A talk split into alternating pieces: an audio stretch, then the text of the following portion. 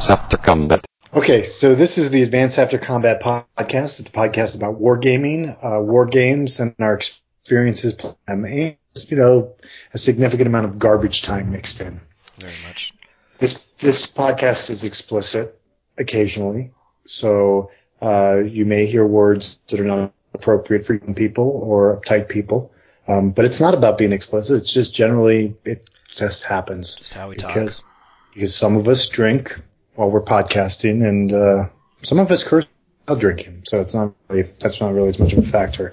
Uh, this podcast is brought to you by myself, Dave, uh, my co-host Jason, Hello. and a mystery guest.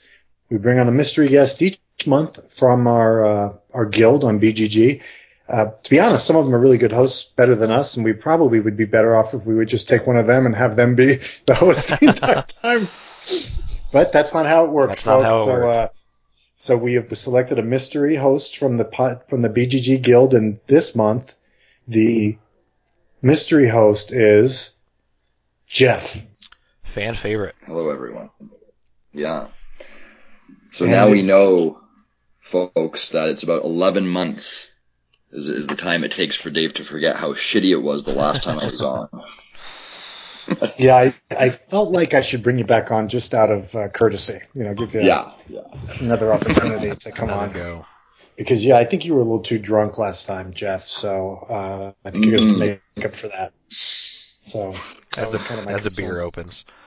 Yes, exactly. So um, yeah, Jeff is from Canada, which is the land that adds a U to normally spelled words. what, what are the words, Jeff? Is it gray, armor? Labor. Well, we call color. add a U to gray. But but you do you spell gray G R Y Uh, or G R A Y? I, I think most people spell it R A Y. I think I spell it R E Y, just to be, you know, different. Um, And do- do Canadians favor, generally- labor- Hmm? Go ahead. Go ahead. Oh, I was just naming out all the U words that you guys misspell. Mm-hmm.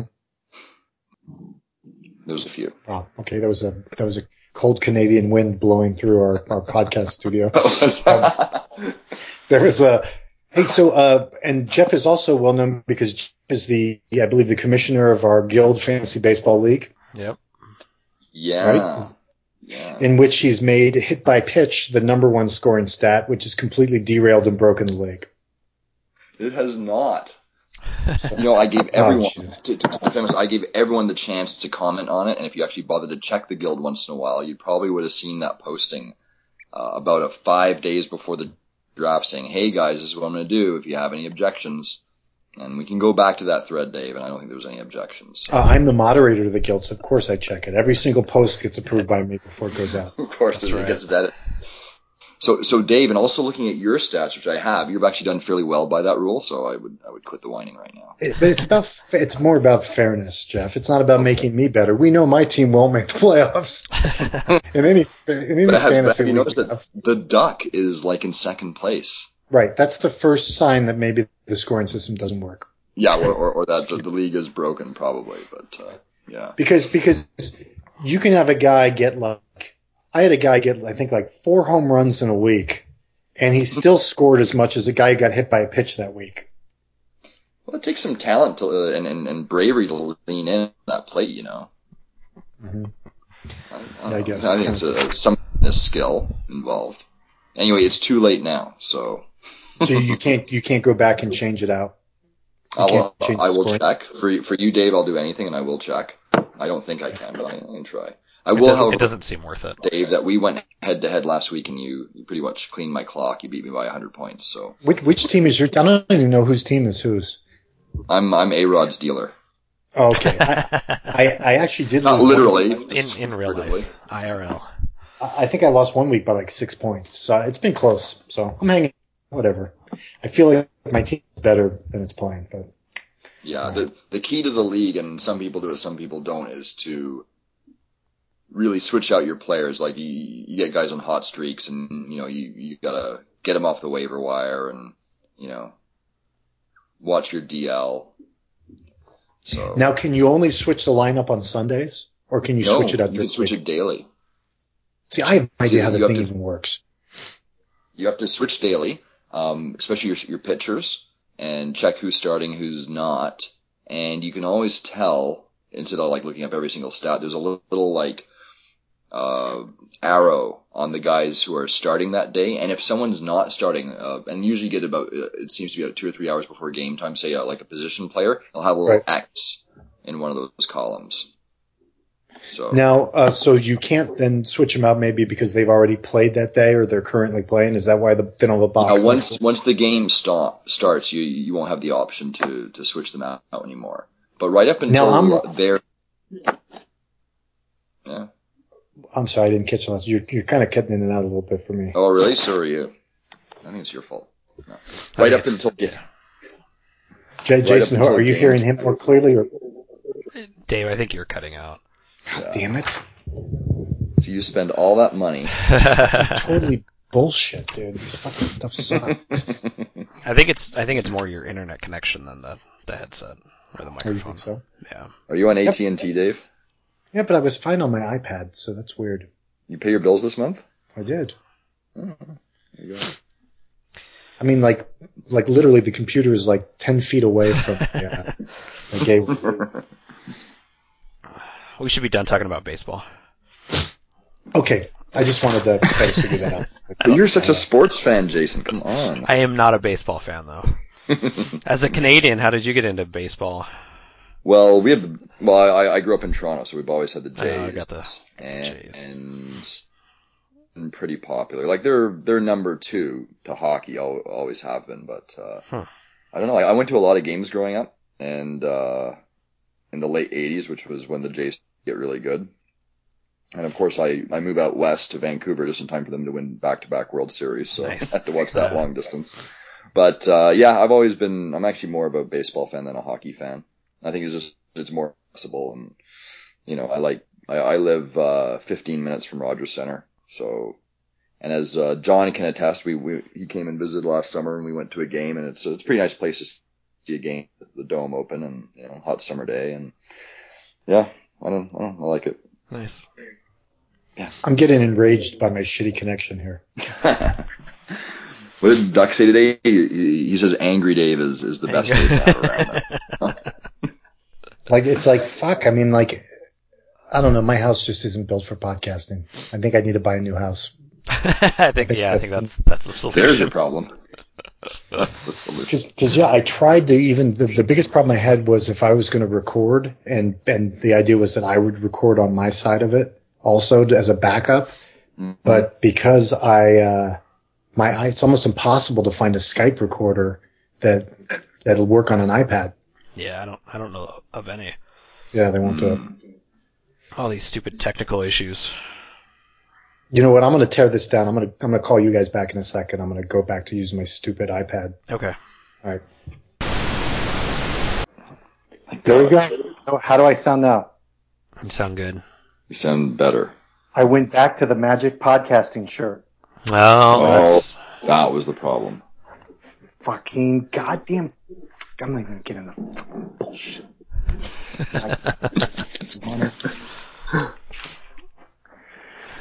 okay. Sweet. better. I feel But now you're angry, Dave. You're a- and angry Dave is is definitely uh, a motivated Dave. So Yeah, I'm- quality, quality material today. knock Yes. this out. this is going to be a good show. So f- fuck this show. We're going to own this show. That's All right. let's. Yeah, so it it, it rained uh, yesterday in Los Angeles, and uh, people in Los Angeles are like completely unprepared for rainy weather. And when, I, mm-hmm. when I when I say rain, I mean it rained like half an inch. It was drizzling, and everyone immediately crashes off to the side of the road. Like the second water is on the street, they're like they immediately crash their cars everywhere. It's dangerous. Totally ridiculous. Especially when you live in an area that has no water. Right. Yes, I drive like a, a two-hour drive home when it starts drizzling. Yeah, we got rain out here the last couple days too. It's good stuff. Yeah, so uh, one of the things that happened is, and, and people don't realize this obviously, but we did record a podcast about two weeks ago uh, when we had uh, Matt on as our mystery host. and It was a really good podcast, and we had a lot of fun. Yeah, it was a lot of fun. got really crazy uh, towards the end. Uh, but unfortunately, something happened technically, and we, while we really enjoyed ourselves, uh, it wasn't successfully recorded. and strangely, that was okay. It was a really good conversation. No, it was a great time, but I mean, obviously, Yeah. it would have been nice to share it. But so, so the dilemma we had was, um, I didn't really want to bring Matt back again and then like what talk about like it would have been weird. So Matt's going to get another opportunity to come on if he wants to. Uh, I haven't offered it to Matt yet because of course Matt would go, Matt would go, let me see. It, Like, it was a very everything I- sigh podcast. Every time I'd ask Oh, Matt any kind of question, he'd be like, oh dear me. Oh. That's why he changed his avatar. Yeah, he's Eeyore. Yeah. Eeyore. Oh, is that the story behind the Eeyore? Okay. Uh, Every halfway through the podcast, I'm, what are you fucking Eeyore? Like every question I ask oh, you, like bother. I was like, so how'd you start wargaming? Let's see. so, uh, so, so because we kind of wanted to, uh, bring in somebody, uh, and then kind of do a podcast midway between, uh, having our next host on, um, uh, I thought it would be nice to bring Jeff back and have him on. So Jeff is kind of like the girl who, uh, nobody else was available that night. It's getting late. We're kind of drunk. So Jeff is kind of like our booty call. Like we're just Yeah. going to call him because we know Jeff is going to come over. to the He's house. game. He's down. coming over. Jeff, Jeff's easy. DTF. Jeff's easy. Yeah, yeah. I'm I'm the B team here. Basically, Jeff saw Put the me in, coach. ID. I'm ready. Put me in. Yeah, Jeff saw the caller ID, and already she's halfway down the stairs running to her. and we appreciate it. Yeah. So, and there were a couple of things that came up I have that I low wanted to talk. self-esteem. That's good. That's not a bad thing. The uh, there were a couple things that uh, I wanted to talk about that we talked about on the last podcast just briefly because you know it's weird for Jason because we've already kind of talked about it, but uh, some of the stuff I just wanted to mention. Um, and one of the first things was I've been listening to a new podcast uh, that I've really been enjoying. It's called the Drunks and Dragons podcast No. and it's, it's basically uh, a group of people in a dungeon master, and they start playing D and D, except they're drinking, and uh, it's really good. That's awesome. It's really fun. They, I mean, they did a Kickstarter and got after a couple of, they, so they're actually very successful now. I think they're into like 130 episodes, but I'm at like 40. But man, they're a riot to listen to. Very funny. So I recommend that one. I'll have to check So- that out. And uh, then and I also gave, yeah, it's called Drunks and Dragons. All right. And the other thing was, I think I think that's it. I'll talk about my dog later. We talked about my dog last time, but that'll probably go. But uh, so uh, Jeff, I don't think we need to go into the whole history of your wargaming, but are you interested in taking a quiz? Or kind of skip Well, of quiz and move on. No, let- let's do the quiz. Okay, now the quiz And I, is and I have to because because the intern is doing the quiz, right? Yes. right now. Now, for people who are interested, Matt took this quiz and got a zero out of everything. Completely Wow. failed this. Wow. But the So- good news is because he didn't, no one heard the quiz, we can now use it again. Reuse it. Great. So uh, I'm I'm gonna call Matt now. No. Um, Phone a friend. So, so, so now that we're recording, I have to do a shout out to our, our intern Braxton, and, and, and sorry Braxton, because we're actually supposed to be paying Paths of Glory tonight. So I emailed him yesterday, or geek mailing me, and said, "Hey Braxton, I got to cancel on you. Can we postpone until next week?" And uh, he didn't even ask me why. So now, uh, now you know why, buddy. Now Sorry. you know. Yeah, yeah. You come second to the podcast, Braxton. That means But a you're lot to us. so you're, so you're used to that shit. Oh, okay, so basically, we have a we have a quiz. Uh, uh, the it's it's not required. The, it's a voluntary quiz. It's not something that we can try to embarrass uh, our listeners or our hosts on when they come on. We're going to try to run a quiz by them. But I will point out that when we had the quiz turned on us, I think we did pretty respectably. So It was a team effort, though. It wasn't, and we had a very gentle uh, quiz master too. I think That's Jesse true. was. He was trying to make us look good. Yes. So let's get into it. So basically, it's a bunch of questions, and we're going to start now. Operation Barbarossa began in June 1941 when Germany invaded the Soviet Union. Name five German army commanders, colonel, general, and above, who took part in the Barbarossa campaign. Holy shit. Um, This is all going to be guesses because I actually I don't I don't know much about apart from reading Antony Beevor's Stalingrad. I haven't uh, read much about the Eastern Front. Um, von Manstein. Uh, yes, Oh, hey, there you go. correct. Uh, you said you said army commanders, right? Name five German army commanders, Okay, colonel, yeah. general, and above. Oh, okay. And Barbarossa. Yeah. Um,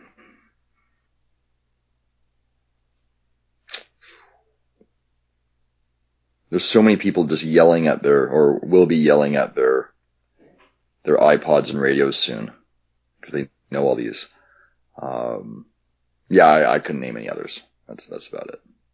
Do you want me to run through all the, the names, all the answers? Sure. See, I was gonna say Richthofen, but I know he's in a he was an Air Force commander, but I don't even know if he was there. Uh, Ernst Busch, oh, and you know, this is going to be painful for any German listeners, but whatever. Ernst Busch, uh, Fedor von Bock, Heinz Guderian, Ewald von Kleist, Unter von Klug. I'm just going to do their last names. Von Kulcher, von Lieb, Modell, uh, Raus, Rundstedt, Schorner, Steiner, Reichenau, Paulus, from I think, and, and Wiedlin. Okay. Hmm. So there you go. So one out of So five. I'd heard of a, I, I'd heard of a few of those guys, Guderian obviously and Paulus, but uh, Yeah, Modell is well known. Brunstedt. Modell, yeah. They became Von, Run, von Rundstedt, yeah. Brunstedt. I think Modell is the correct pronunciation, right? Not model. It would be, it would be, yeah. No, it'd be Modell. Okay. Model. okay, the Okay, next so we question. got one. One out of. Okay, don't don't slow me down. We're bracing through this. It's a good because you get start. complaints This is too long. Don't stress me. Come on, man. Man, I'm trying to beat this podcast episode down. I'm gonna make it Own it. Horatio Nelson was one of the most decorated British flag officers involved in naval actions during the Napoleonic Wars. Mhm. Name five battles or naval encounters he took part in. This one's Okay. super hard. Yeah. Uh, so, uh, Battle of the Nile. hmm Um, he might have been at Trafalgar. I'm not sure about that one though. Um, Is that a that was sarcastic? sarcasm. That was that was sarcasm, Dave. I know it's uncalled for. I knew it was a sarcastic. Uh, Nile, Trafalgar. Uh, do, do, do.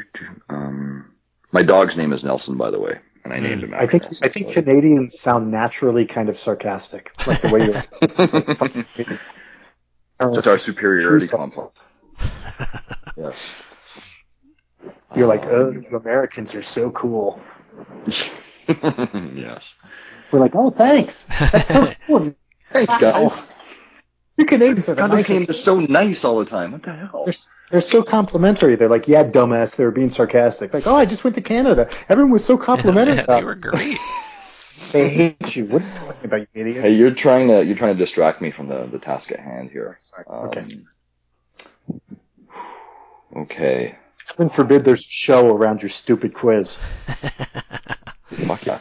Uh, uh, I, I I should know this. I'm gonna have. Uh, I know John Allgood's gonna fucking yell at me for getting half of these wrong. Uh, Copenhagen. Um, Yes.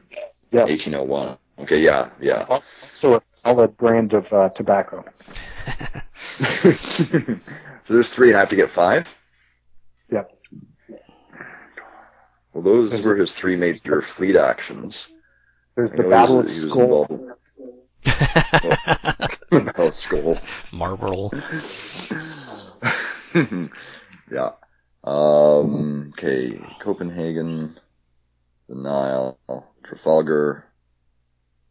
Um, yeah, they'll come back to me later. He he had, he had a Okay, that's good. Three out of five. three out of five. Yeah, give me the other two. What I miss? Oh, Jesus. Well, there's more. Excuse me. Fort San Juan, Grand Turk, Calvi, Gen- Gen- Genoa? Genoa? Jeez. Genoa. Yeah. Gentlemen. The Hyères Islands, Cape St. Vincent, Cadiz, Oh, St. Vincent. I should have had that one. Yeah. Santa Cruz, Tenerife, Malta, and Raid on Boulogne. Yeah. Yeah. I Yeah, it was, it was one of those smaller raids where he actually lost his arm. Oh, really? Yeah, yeah, yeah. It was it was land based raid, but yeah. That's fascinating, Jeff. Anyway, next Yeah. question. That- my, my my medals knowledge got me through that one. Come on. Okay, Okay, so that's not during, the, Three out of five. Yeah, it's pretty Sure. good. during the American Revolution, I'm gonna get Go ahead. quiz. During the American Revolution, foreign military officers played a major role in the eventual success of the Continental Army and Navy. Yeah. Name five army or naval officers from Prussia, from Prussia, from Prussia, France, and Spain who fought with the Continentals. Um, Lafayette Yes. and well, I know. That's it. That's it. That's all I know. Uh, von Steuben. I thought you might have done that one. Uh, No. the guy who trained, isn't he the guy who trained the American army at uh, Valley Forge, I think? Prus- the Prussian. Uh, Rochambeau. It's never not funny. That's never played on it. Rocks, I win. Roach, I wrote. I go beat your Sam. All right. Uh, Comte de Grasse, Duke de Crillon, and Bailli de Suffren. Oh, and there's more. Here we go. Sorry. Galvez, Cordova, and Lángara. Hmm. That's not No, I wouldn't have gotten any of those except for Lafayette. Obviously, you didn't study your American history in elementary school. You know, I actually did do an American history course, but it was pretty much like a survey course, so I don't think uh, we got into the nitty gritty. Uh, does that mean like is that Canadian for like a general studies type course? Yeah, yeah. It was, it was, it was. I was in high school, and it was just sort of like, you know, they're down there, Our southern neighbors. kind of. They're doing stuff. They're This- doing this stuff. southern- Uh, yeah. Um, no, I actually I've not studied the American Revolution too much. Like I actually know a fair amount about the Loyalists that came north. Because You mean I kinda traitors. grew up in that area. Mm, with traders, you mean like the Minutemen? Yeah, yeah, exactly. So, yes, I mean, didn't, didn't a lot of loyalists settle up there afterwards? Is that what happened? yeah, After yeah. A lot the of? Loyalists settled settled uh, about two hours east of Toronto. Okay. and um, so there's a lot of kind of that kind of history here and yeah. Okay, good. Is that why that area is one of the better areas of Canada? Because all the Americans that moved up there? well but you see they weren't Americans though they were they were loyal They were British Brits. subjects Yeah, okay. Yeah. All right. Uh, I'm not going to argue with you, Jeff. Okay. Uh, okay. well I, bonus, know th- th- there's no point because you know I'm right so bonus question. Now I can't tell if you're being sarcastic or not. The first English Civil War was fought between 1642 and 1646 between the Royalist and Parliamentarian factions. Name Okay. five battles that were fought during this time period that begin with the letter N as in Nora. Five battles fought in the first English Civil War that begin with the letter N as in are you Nan- fucking Nancy. kidding me like seriously with N Mm-mm. That sentence should start with Braxton. Are you fucking kidding me? Braxton It's a are you tough one. fucking kidding me with N I God I uh, Naseby yes. oh that yeah okay Look, look at you. Woohoo. Um, Narston Moor. No, I think you made that up. Yeah, I just did. Well, it was Marston Moor, but I thought, you know, it's one letter off. It's worth a shot. Worth a shot. Um, yeah, that's it. I'm, Uh, there is Newark, first Newbury, second Newbury, and Nantwich. Nantwich.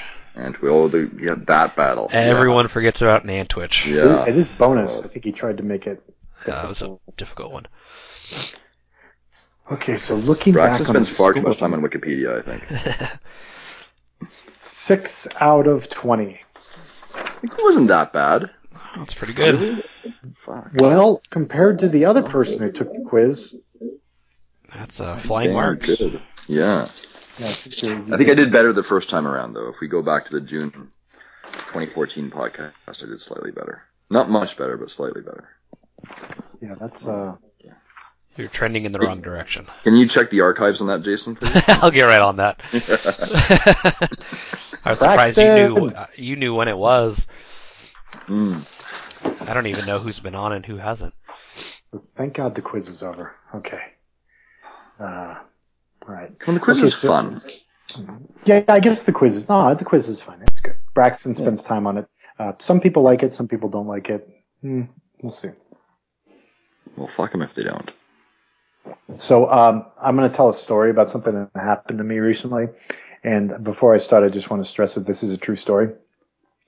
Not a big This isn't going to start like a penthouse letter, is it? no, yeah, I, I, I never, never thought I'd be writing this, but I never thought something like this would happen to me, but then. So uh, we own a Honda Odyssey van, which, by the way, is like the biggest piece of shit van you could ever buy. And Lucas will burn in hell for every Honda Odyssey he ever sold to someone because it is such a piece of crap. So our van and they're not cheap either. no, and it's we we got ours used, uh, so because we're not rich, uh, but but basically the problem with the vans is the doors are really crappy, and the motors because the doors are so heavy, the motors wear out after a while. So we've been having trouble where our mo- our doors will have these, um, the motors will fail, and then you have to just basically they become like a manual door, except for resistant because you have the motor attached to it. So, you know, we were kind of putting up with it because I was too cheap to fix the motors. So I was making my poor wife like open and shut the doors, man. And she couldn't use valet. She used to drop the kids off at valet. She couldn't do that anymore because she actually had to get out and open the, the doors. Um, so finally it had lasted so long. I went to open the door and the door literally slid open and locked open. Oh, It was nice. not shut. That is awesome. So That's the, awesome. You, now you all you set up like a you know a GPMG there, and you've got like a door gunner, and literally go to the door valley. was- the driver's side door was fully open and it would not shut. So, and it's like maybe at like 10 in the morning. Luckily it was, I think it was on like a Saturday because the kids didn't have to go to school. So I called up our mechanic and I'm like, Hey, can I bring the car over real quick and you take a look at it? He's like, yeah, just bring it over. I can get it. I'll try to unjam it. I can fix it. So I'm like, the mechanic's like maybe like eight miles, nine miles away from where I live. So I was like, it's no big deal. I'll just drive the van over there and uh, I'll get over the mechanic and he can fix it and I'll bring it back because obviously the door has to be able to open and shut. Otherwise, my wife can't even take the kids to school. So I get in the van and I I, I drive. I realize you don't realize like how loud and how fast you're actually driving until like half of your vehicle is now open to like you know the outside and there's wind. And Did so you I'm have uh, did you have uh, Ride of the Valkyries like cranking out too? Because that would have been cool. that would have been great. Because I, I honestly, it's weird. Like you don't normally drive with something like that. It's like exactly. It's like a basically like a, a helicopter door open on the side. So I'm driving and like I pull up at a stop sign and the lady's like, "Your door is open." Sitting to me. I'm like, Thank you. Thank you. I'm like, I know, I know it's open. She's like, it's open. I'm like, I know. So then I pull away. So, and now I'm starting to drive now where I get into a little more congested area of town because I'm trying to get across our town. So I'm actually like now s- slowing down for red lights and people are looking over and they're like, your door's open. And I'm pulling away like, yeah, I know. Like, what the fuck? Yeah, whatever. It was like you should have looked over and said, "Holy shit, you're right." every, every person who saw me felt like they had to let me know the stupid door was open. So, I'm driving. Finally, I'm driving. There's this like kind of fast, like four lane road to get down to where the mechanic's place is. It's a couple miles. So uh, literally, a dude has his hazards on and he's flashing. He's like, "Your door's open. Your door's." I'm like, so I'm like, this guy's like psycho. So I just, I said I can drive. So I just drove and I lost the guy. Basically, I was speeding. He's chasing me with the flashers on, trying to tell me my door's open. So I drive all the way down. I the curb. I go into the mechanic's place. I get out I'm like, oh, what's? And I look back, and in the back seat we have the two kid seats, and in one of the seats is my daughter's American Girl doll. so, you know, like these dolls are like full price dolls. Oh, that's So, so like they thought, they thought Yeah. it was a kid. You had a I baby if in the back. Still a kid. I mean, it looks just, they make the dolls just like the kids. Like the girls can order the dolls to look like them. And I'm like, holy shit, I think they were trying to tell me that my kid was, Yeah. because I was In- like, what's in the mortal deal? danger. But the kid is sitting in the car seat. So, I Is do that- want to point out that you what said you're not uh, rich, but your daughter has an American Girl doll. Yeah. Those things are fucking expensive. Yeah Oh, no. we got uh, a couple of those. I did not buy that for her. That's something my mom buys for her. Uh, Like, Yeah. Na- Nana bought Yeah, it. my, my my father-in-law bought our American Girl dolls for for our kids. I've My been to mom- the original. I've been to the original American Girl Girl doll school or store in uh, in Manhattan, and it's a fucking madhouse. Oh, they they've got one in L.A. and it's ridiculous. Like they actually uh, they'll do the doll's hair there. Oh yeah, no, no, it's fucking crazy in there. We went in and yeah, I, I'm still having nightmares about that place. I'm glad It's my pretty daughter's a like- jock. Well, it's it's it's like very rich, richy waste of money type thing. You know, Yeah. Yeah. like but my mom's into it, so that's the only reason we did it. But yeah, so I felt bad then that I hadn't like been nicer to the people who were trying to warn me that there was a child in the back of my the door was open.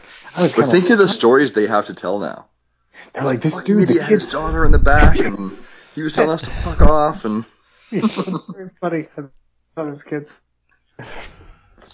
And have you guys seen this thing lately where uh, uh, waitresses are like when they everyone's writing stuff on receipts now, like uh, a guy will write a message to the waitress and leave her like a thousand dollar tip, or like uh, they'll say something like you're a lesbian and we don't support lesbian. Like, have you seen this thing where there's all these news stories now where people write are writing messages on the receipts? Have you seen this? I'm No. not, no, no. There was like a story about the, the governor of Oklahoma or might have been Kansas, uh, and the waitress wrote him a message like, save the tip and spend it on education because he decided he, he had like passed a vote or some kind of bill where they were going to reduce education.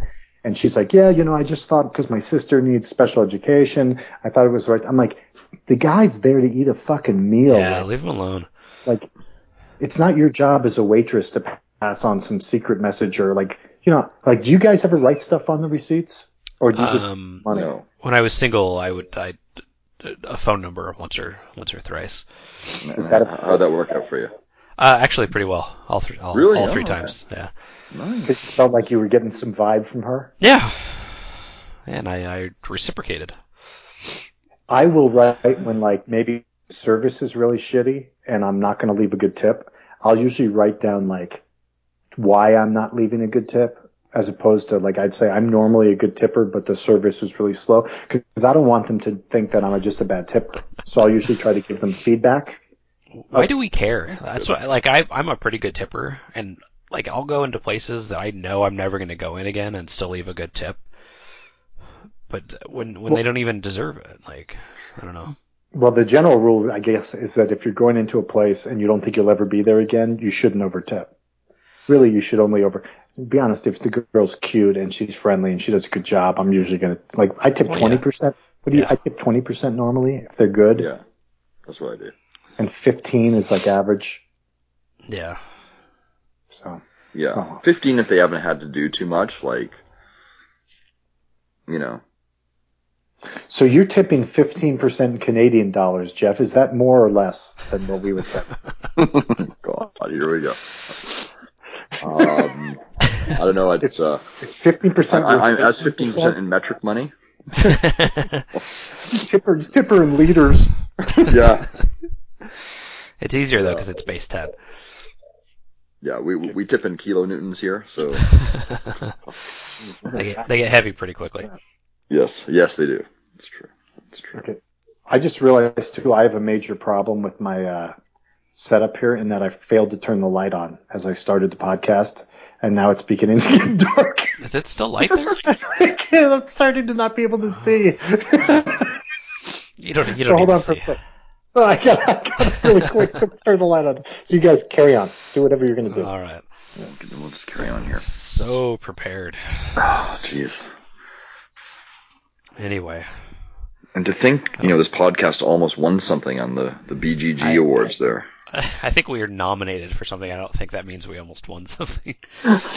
there is zero chance of that happening.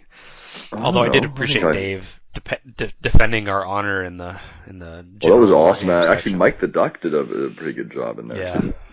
that was that was funny. I was telling my buddy about it because literally our guild's the only place I go on BGG. No, I'm the same here now. It's it's almost like it's its own. Well, because it is like its own little mini forum, right? Yeah, Not even such a mini forum anymore. It's it's I just pretty uh, there. pretty. I'm back, guys. I Did you miss it? uh, We did Who? miss you. no. Oh, shit. We were, we were talking about you defending our honor. Yes, Oh, on, You'll on the think. BGG. That was funny. That was funny. Well, the weird thing was that one guy came back on and was like, I said something about their podcast and they ripped me apart. I was like, oh, give me a break. I wasn't even going to participate until that guy said that. Douche. Well, you did. You, you ripped him a bit, but not. Like, you weren't like mean. But he came like mean. leave it on iTunes. That's one thing. Yeah. Like we're not going to say anything about the people that leave the shitty reviews on iTunes. Oh yeah. If you come to the guild and like I don't like this podcast, well, why are you yeah. here? Yeah. But here's the thing, like you ripped him, but it wasn't mean. It was just like, dude, what are you doing here? This like is what we seriously. do, and you don't want Yeah. to participate. Don't participate, Yeah. Yeah. No. Totally. jackass. Yeah, I mean, basically, like the podcast so that generally our friends can listen to it. Right? Yeah. Yeah. all. And then other guys listen, maybe they like it, and then they can hang out and decide, hey, we like some of these guys too, and they can become friends, and everybody just kind of hangs out together. That's why I'm I'm very comfortable. Like when we do like the AAC library or something, I can I'll just mail a book to a guy. Yeah. Because I know that guy's not going to be a dick and be like, sweet, I got a new book. I'm going to put this on my bookcase. He'll send it Yeah. to somebody else, you know. So I'm not worried about it. So. So yeah, when people are like, "Oh, you know, I don't really like it," or "Yeah, it sucks," I I don't even don't Like- listen, please. don't listen, please, but join the guild. Yeah, You know. that's, that's the point. The point of it's the guild, really. It's kind of almost like the the podcast is like a, a monthly guild update. Yeah. Like, what's Yeah. going on? Well, yeah. I mean, Something it, to rally the troops around. Yeah, but it's pretty active now. If you look at uh, was it 265 members now, and I, I don't know how many actually participate, but you know, there's always every month there seems to be like a new guy who'll come in, and then all of a sudden he becomes a regular, and hmm you know, f- you know, a few months later he's on the on the podcast, so it's it's great. You know, it's uh, yeah, like Jason and I were saying while you were away, it's it's the only place I check out now. I mean, that's why I left that post. Was it yesterday? I was like, oh, what's going on with this? You know, pay it forward. Can someone send me a link? I don't pay attention to the rest of the the whole site anymore. Well, I think like when you we see too where we're doing the tournaments and like uh the Empire of the Sun one has like 24 people participating in it. I mean, Oh, that's a yeah. lot. and, and and and the Combat Commander Europe one, it's it's 16. Well, with a waiting list. That's awesome. You know, that's crazy. It, it, it- and if you look at our guild calendar, I know half the games aren't even reported. Yep. you know, so you're seeing the other half there. Th- th- th- There's a ton of participation. I know it's fantastic. It's, uh, I, I don't, I mean, apart from Messy game room, which, you know, in once in a while, but I don't look at other guilds and I'm, I'm pretty convinced that this is going to be one of the most active ones, especially for gaming, for actual, like, getting games going, getting people, like, Yeah. You know, on Vassal or, or in some cases face to face. It's, uh, no, it's- it's great. Yeah, I actually participated in the Combat Commander tournament. You Yeah, did. Played Rick. did. And, and and Dave, I had to I had to look out the window and I was expecting to see like locusts and you know four guys riding a horse by my house and I'm not a, not rains a of hater. fire coming down. No, I'm not a hater of the game. Uh, you know, it was kind of bullshit that I got assigned. Rick as my Anymore. Finish that sentence. Anymore. Actually, uh, that's something we talked about on the last one. I finally played it live about a month ago. Yeah. I I really enjoyed it, and I'm not a World War II guy, not a real tactical guy, but the the puzzle of the ga- the game and the you know the story it tells. As much as I'm not a story guy, it's it's great. Yeah. See, Well, I, you say I you're not a World War II guy, but two of your two of your favorite games, Celis and uh and D and the D-Day series are Yeah, like D-Day. that's I don't true. want to be true. Yeah, in ambush. Maybe you are a World War II guy. You just Yeah, Come to terms with it. It's okay. I'm It's still in the Jason. closet. It's not social socially acceptable yet for me. Well, It's okay, uh, you know, Jason. You know what? We, we we're there for you. I appreciate that. my my experience with Combat Commander, what I would say about it is, um, while I did like it, I thought it was a fun game, and I only Mhm. played it only played it once so far. Um, I felt like the card the card deck aspect of it was a really visible engine in the game. Like uh, some of the keys to winning are doing things like working the deck, and you know you're thinking a lot. Some of the decisions you're making are not based on like oh, I think it's a maybe a tactical decision I'll make. Some of the decisions you're making is like I need to run these cards out of my hand, or I need to work the deck, get the cards, get to the bottom of the deck, or try to get a, a clock, you know, the clock thing. Yeah, the time Um, marker, and that's true because if you're ahead, you know, and there's like you know two turns left, you definitely want to run through your deck and hit time markers or, or, or whatever it is. And, uh, the, the, I mean, that's kind of yes, like, I didn't. I, it becomes a bit like a card game then, in that sense. And so for me, while I and I again, I think it's a, a fun game and I enjoyed it. I didn't feel like it was quite as tactical as some other games, or like as maybe gave me the feel of the historical aspect of it, like the, the combat, because the engine of the card deck seemed to constantly be exposed, you know, hmm. behind the narrative of what was going on on the battlefield. Like a lot of decisions were made based on the trying to, to work out my hand or, I mean, it is a puzzle where you're trying to kind of figure out. But I think that's pretty accurate. I mean, you have to work Yeah. with the resources you have on hand, and I, th- I think it, it's modeling, it's abstracting a lot of things in a, in a really interesting way that, you know, as wargamers, typically we want full control, and I, I like the, the out of control aspects of it, that you No, can't I agree always that shoot. The, the friction aspect of it is kind of cool. That's that's that's a, a, a good quality of the game. I just felt like sometimes it was uh, it was too apparent to me. It was the, the the card aspect of it was shining too much through the action as as opposed to I don't know. I just though though I do like that. I really think it's important to have that kind of command friction, not be able opposed to where you can kind of well, you might roll a bad roll. You can you're going to generally be able to do what you want to do with your guys. Uh, and from a commander, you might have to hand it, but but sometimes you'll have a move where it can come up and have like a bunch of assault cards in his hand, or what, what's the ambush one? Yeah, well, the He's ambush is, yeah, that's, that's the action you can use against an assault. Yeah, so he's an attack can know that he's got two or three ambush cards and basically come up and attack you, knowing he's going to beat you because he's going to automatically route all your break all your guys. But, but you don't know if, if, if your opponent has an equal number of ambush cards. Right? So there is that, there's always that fog of war But there. but but if he's a, say an attacker versus defender, you know he probably doesn't because his hand is smaller than yours.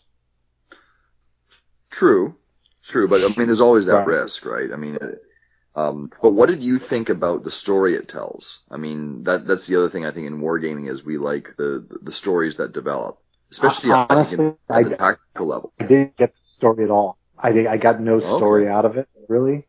I get much more story out of the ASL games I played. And again, I'm not saying it's not fun and I didn't enjoy playing it, but for Yeah. me, the maybe way my mind works, my mind was way more focused on I got to work through my deck, I got to clear my hand out. Like I would take shots that weren't effective shots merely because I wanted uh, uh, Rick to have to roll a bunch of defense rolls and work through the deck. Like there Yeah. were times where you would shoot a long shot at a stack of guys just because you want them to pull a bunch of, of rolls and work through their deck. I mean, for me, it was way more about deck management. Huh. You know, where in ASL, I'd be like, oh, I'm not going to take that shot because it's too far. And Yeah. in this game, I'm like, well, I'll take that shot because I want to work through the deck. You see, that's probably why I'm a shitty combat commander player. I'm like, you know, three wins against 14 losses against John in our in our chronological series is because I don't, I probably don't manage my deck very well. In fact, we we, we were playing last round a couple weeks ago, and uh, Rick was listening in, and and uh, it was a, we're on uh, where where we are in our chronological game is is is now basically Operation Sea Lion on that module And it was the first one where you've got a, a private who's more like a leader and he's up in a church tower and he can automatically, he, he has some sort of special powers or whatever you want to call them. Anyway, yeah, I had to select, yeah, you can select one guy in the stack you're shooting at to have basically a, a- a zero morale, right? So you're rolling against a zero and there was a leader and then a, a, a squad underneath the leader. And I'm like, oh, I'll take the squad. And I basically, Rick, poor Rick was choking.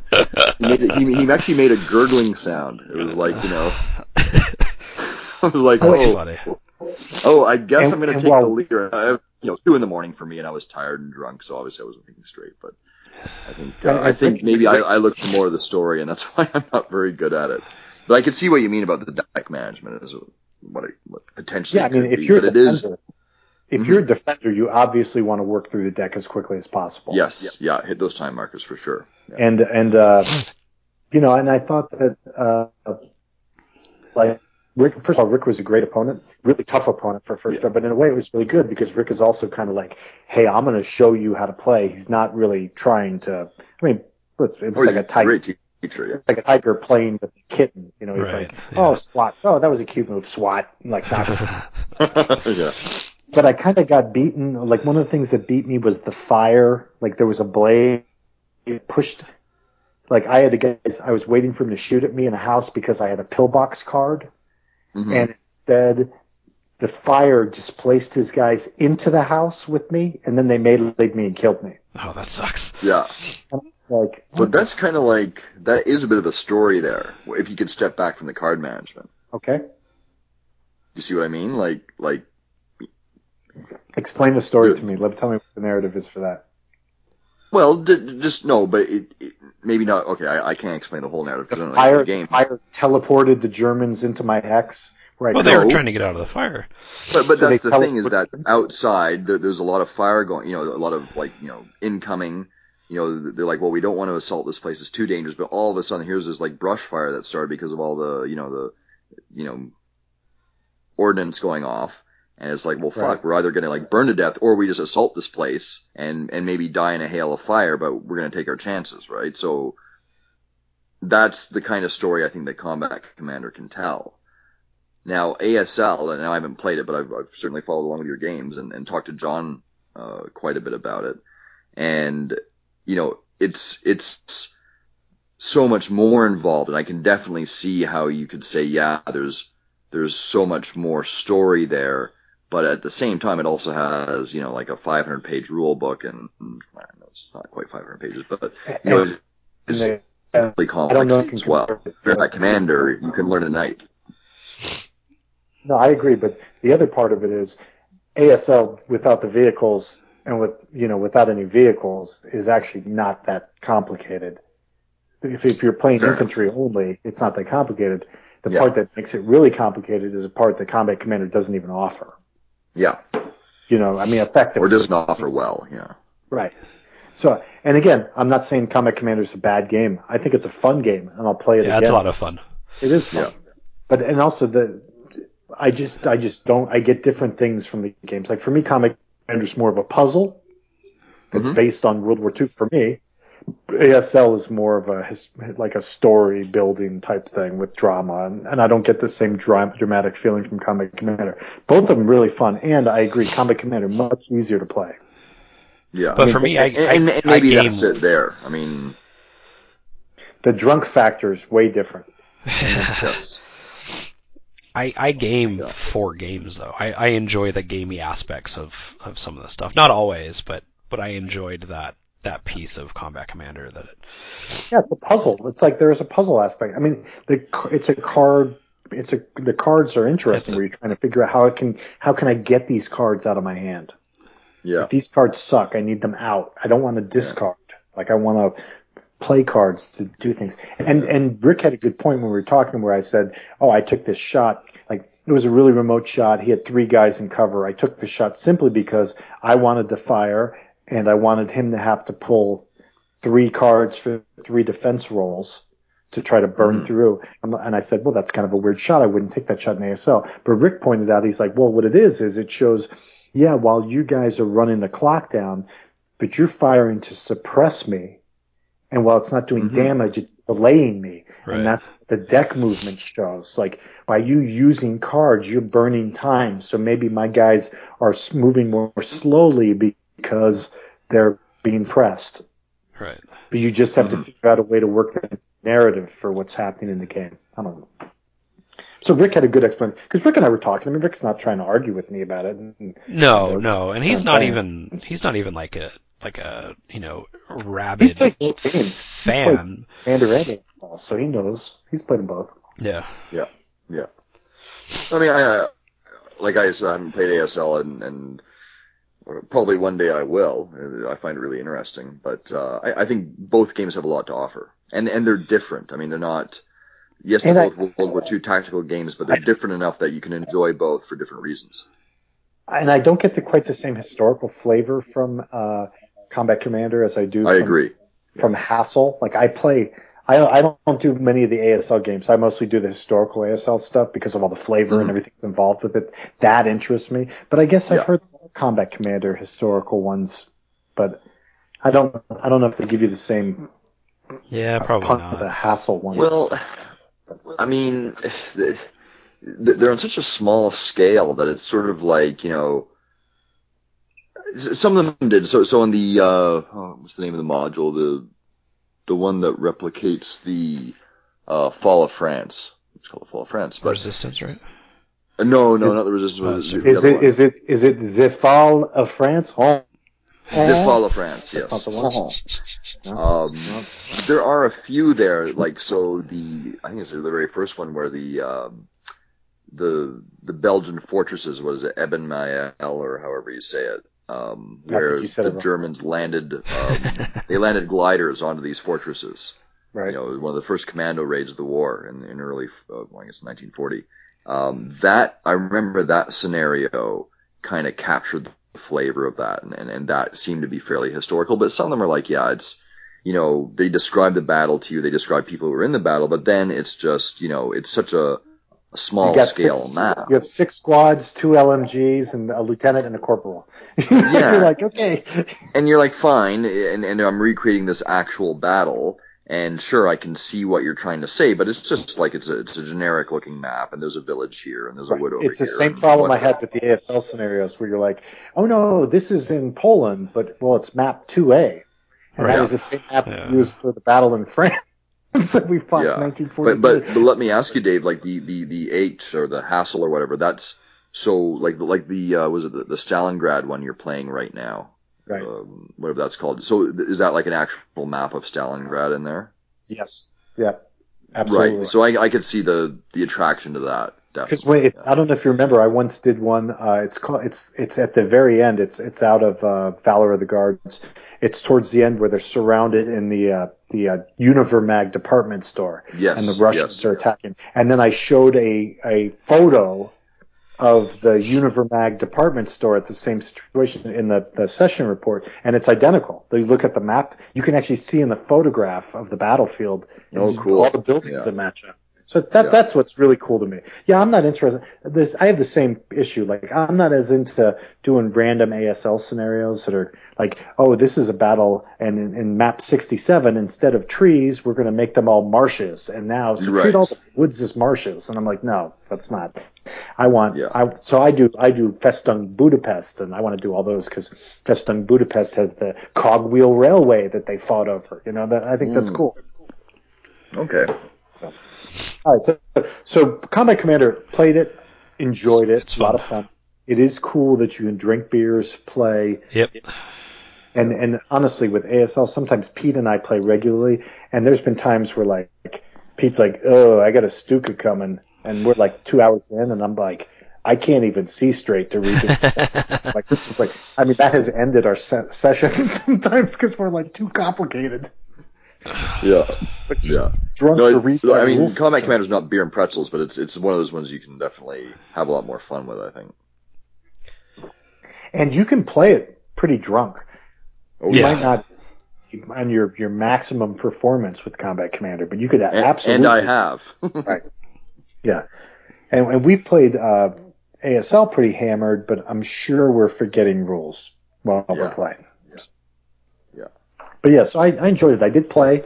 I know I'm, I came down as a big Combat Commander hater, and that's not fair because I actually had never played it, didn't want to judge it. I got it, and uh, I like it. I think it's a fun game. And You were, the, no, you what didn't you come get across as a hater. You came across more as a, a bitter conflict of heroes guy. I am, done with that game. Screw Yeah, that. fuck that game. Well, but I, I played it with that one time with you, and it was fun. It is, and they just finally came out with the solitaire game. Oh, has it come out now? Yeah, Jason, they finally came out with the solitaire game. Yeah, I, I, I- I played it opposed, and I, I, I didn't even like it then. That's that's not a system If you for me for some I, I reason. would give my Conflict of Heroes game if you got the solitaire. Yeah. Heard it here first, folks. I'm famous for giving Jason games. I know he gave me my Vietnam game. You know what the Oh, that's of right. I remember.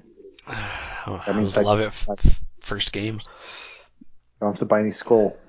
Exactly. Uh, hey, so other, another thing I've been doing is I've been playing iOS games. Do you guys play any games on like the iPads or the uh, like I played on my iPad? Yeah. I've been, I've been playing Pike. You guys played Pike and Shot? I have not. I've not played that one, but I've, I've Oh, got. so good. I actually looked at my iPad and have a fair number of games on it. Just don't play enough. But I've been doing the it's the Italian Wars with Pike and Mhm. Shot, uh, and I've been playing against uh, uh, Lucas and John. All good. hmm and man, really great because you can you do basically email turns. The system just does automatic email, so a turn will take you maybe uh, ten minutes or five minutes to work through, and then you just email it to the other guy, and then they give you an email alert when you got to load up your next turn. It runs right through the iPad, and it looks like a miniature game. You have little tercios fighting, and your your cuirassier and your hussars and cannons. Really sweet, very cool. Highly recommended. Cool. All right, and it's, it's, it's called Pike and Shot. Mm-hmm. Like it's okay. By so- oh, that's a good gaming company. Yeah, they they do some cool shit. So I mean, basically, I'm I'm running through two or three turns while my wife's watching Real Housewives of whatever. So Oh. uh, I'll just sit on the couch and run through those. What do you What do you play, Jeff? Well, you, you know, I, we were sort of talk, talking about this earlier, so I mean, I I hadn't paid attention to what was on my iPad in, in quite a while, and I actually have quite a few games on it. Um, there was a couple I play I haven't played in a while, but I played a lot of about a year ago, and one's called Civil War 1863. The other one's called Okay. Tank Battle 1944. They're both by Hunted Cow Studios uh, slash hexwar.com.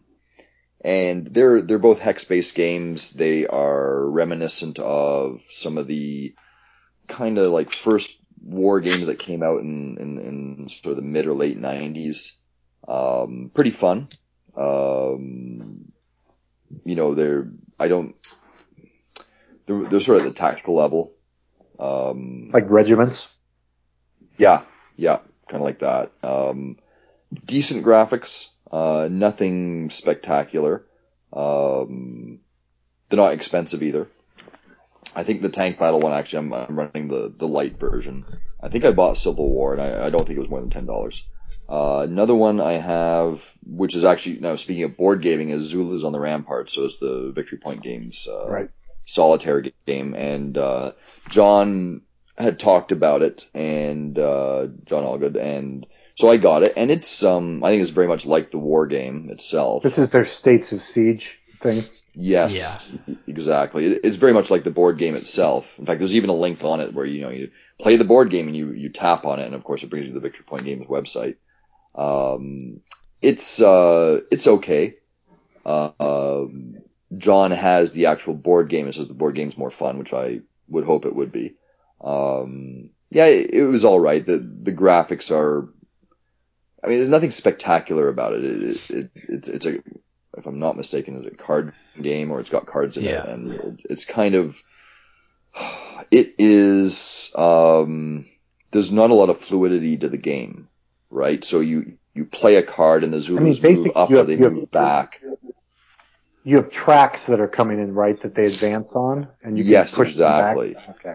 Yeah, so it's kind of like watching a board game on your iPad. There's no Isn't it weird know, that the- they don't translate very well? Like, it seems like it should just be a one for one, but just Yeah. picking up a piece or flipping a card It should be. makes it so much more enjoyable for some reason. Yeah, well, exactly. So that when you get to the iPad, um, or or whatever your device is, you would expect you want a different experience, right? I mean, like I like playing on Vassal and, and bought in Vassal, obviously, but there's just times when I want to pick up a piece of cardboard and feel it in my hands. Yep. and, and, and see the map on my table and, and, you know, kind of walk around the room with my glass of scotch and sort of pretend I'm a general and say, where am I going next? so if, if I'm doing that on the iPad, it's not as much fun. So the iPad, you sort of expect more, maybe more animation, more kind of eye candy, right? Because Sure, it's a right. different experience. Um, so there's games that do it well. Uh, Zulu on the Ramparts, I think, is, I don't know, it recreates the board game very well. Uh, So it but just basically what shows- you want? It just basically flips the card for you. Like it shows a card flipping. Basically. right, and rolls the Basically. dice. Yeah. Yeah, that's how Very I, I had basic animations, very basic you know. I, I had the French one, the one about the Levée en Masse. Yeah, it's not Levian that Mass, great. yeah. I didn't. Yeah. Yeah. The, the cool thing about pike and shot is you have the little formations. You can see the mm-hmm. little pikes and little groups of musketeers, and then they mm-hmm. run forward and there's smoke as they fire, and then there's like reaction fire, and you see your SEA run, and groups will run away, and then they pursue. And so they have like action points they can use. So you can only do so much. So sometimes you'll be like, oh, I'm going to move this tercio, and you're like, oh shit, I'm out of actions. And then your enemy will come and start trying to surround them. So it's a, it's, it definitely looks like a miniatures game as opposed Cool. to like a card, like what you're talking about with the State of Siege, where, yeah, I mean, it seems like with the State of Siege, they could have done so much more. Like had Zulus running up or something. I think so. I think they could have. uh, Don't recreate the board game. Use that as your influence, certainly. Yeah, I agree. But- yeah, Do something different. Do something different. You know. the cards could be the engine that drive the game, but there's more. I'm, Yeah. I'm, it's amazing to me. So you're basically saying the production quality of the game, Well, you know, I, it, it, it, it's fine. The graphics are fine. Like everything's fine, but it's just fine, right? It's not. Right. Yeah, it's not It, it's not eye popping, and it's not something I go back and play often. Um, there's a game I I- like. I sort of wrote down all the games that I have on on, on my iPad called Samurai Wars, which I've had for about a year, and I and I haven't played it very much. I actually ended up playing it tonight a little bit just to get back into it, and it's uh, by Easy Tech, um, who seem to do a lot. I don't know if you've seen European War. They do a series of those, like one, two, three. Um, I've got European War 3. It's like an area movement game. Uh, it's got sort of economics and a tech tree, and it's sort of, this one's based on World War One, or it's loosely based. Um, but anyway, Samurai Wars is by them, and it's a real-time strategy game, which I don't know if you guys play a lot of video games, but that's sort of where you, um, you have your armies, and everything's moving at once, so it's kind of cool, like you, like you'll tap and drag an army, uh, or, or, or a unit, I should say, and you can, you know, you might flank your opponent, and but he'll be moving at the same time, and you have to keep up with everything. Uh, everything is moving at once, and there is a pause button which you sort of have to hit once in a while to sort of like, whoa, I gotta slow this down. Yeah. But it's kind of cool because you'll move, uh, say, some cavalry, samurai cavalry up, and the infantry that you're against will react in some way. And then you'll be moving your infantry up, like to say to do a flanking maneuver, and then like like like the AI will react, and so you're always moving, and the little whatever you call them avatars or little like figures are are are running. Like you see them running and and and if if they're moving they've got their their lances you know straight up and down or whatever weapon they have. And if you you, you drag onto the opponent that that's to indicate an attack. And then you'll see the lances come down and they all start running. And it's crazy. And then That's both cool. groups both groups slam into each other. And um and you can you know to the the clash of metal and and you see them fighting. And, and with this game it's sort of a 3D game. So if you you you, can pinch uh pinch in and, and see them up close and you can see guys falling to the ground as they die or you you can sort of expand outwards and, and, and to get the big picture and you just see all your, your, your units moving in different directions and and uh, I actually this one I'm pretty sure I didn't pay for I think it's just I used the light version which I'm not sure what the pay version is or what what extra it gives you. Probably more uh, more scenarios or whatever. But that's called Samurai Wars. Check it out. The free version. You can see what I mean by real time strategy. And, and guys that play video games like um, um, you know on uh, PC games, I should say, might might be familiar with that term. Yeah. Um, yeah, you know what I'm talking about. Um, they, they, they, they can be kind of exhausting because you really have to, you know, pay attention, keep stay up, with it. and Yeah. you have to stay with it or hit pause a lot. Um, but uh, but they're kind of fun, and this one, uh, yeah, it has a lot to it, and it's not. I don't think it's particularly well known. Um, the Sounds one that cool. got, yeah, there's one I, I have, Commander: The Great War, and that kind of had a lot of publicity last summer. I remember, and it's a twenty dollar game, but it is the it is World War One in a nutshell. It's it's uh, hex based, um, has uh, a great map. Uh, it is at the I don't know if I get this right. Uh, strategic. No, what's the what's the highest level? Operational level, I guess. No strategic. Well, strategic, right? Yeah. Uh, it's at the strategic level, so there's you know an there's an economic uh, aspect, there's a tech aspect, there's a diplomacy aspect, but it, uh, it has various scenarios like you start 1915 Artois, 1914 do the whole campaign, and there's several scenarios like that. But it it's got nice graphics, nice map, and it is kind of like playing a a big hex and counter game, but with some cool mobile animated graphics when you do combat and all that. And there's quite a, quite a bit to it. So um, there is a thread somewhere. Well, I think it's in actually the iOS gaming thread, and if you go back a few pages, I mention it, and a whole bunch of people mention it um, and talk about how good it is. So, um, so yeah, that's yeah. that's uh, that's when I found that I actually have to go back and play again because that one's a lot of fun. Yeah, Pike and Shot I think is the first one I've really enjoyed because I can go head to head with guys from the guild. So mm-hmm. it's kind of fun and it, you can take your time and do your turn and then you ship it off and then you see what the other guy did to you and then you can, so that's kind of cool. Yeah, that's cool. That's cool. And I think Command, uh, Command of the Great War, I don't, I, you know, I really actually I should have checked that. I don't know if it has a head to head component. Certainly the, the AI seems to be very good. Um, but, uh, while you guys talk, I'm gonna actually load it up and see if it does have a head-to-head component. Jason, because if it does, then it would be actually really good. Jason, you don't do any kind of iOS? No, um, I don't. I don't own an Apple product, and the Android oh. store isn't great. There's been a couple that I played, but nothing that I really stuck with. A couple kind of small cartoony hex games. Um, the, the the one video game that, that I've actually had my eye on is there's a it's a computer game, but there's a it's getting a lot of press just on the Vietnam the the early stuff in Vietnam, but nothing on the iPad, nothing on the iPhone.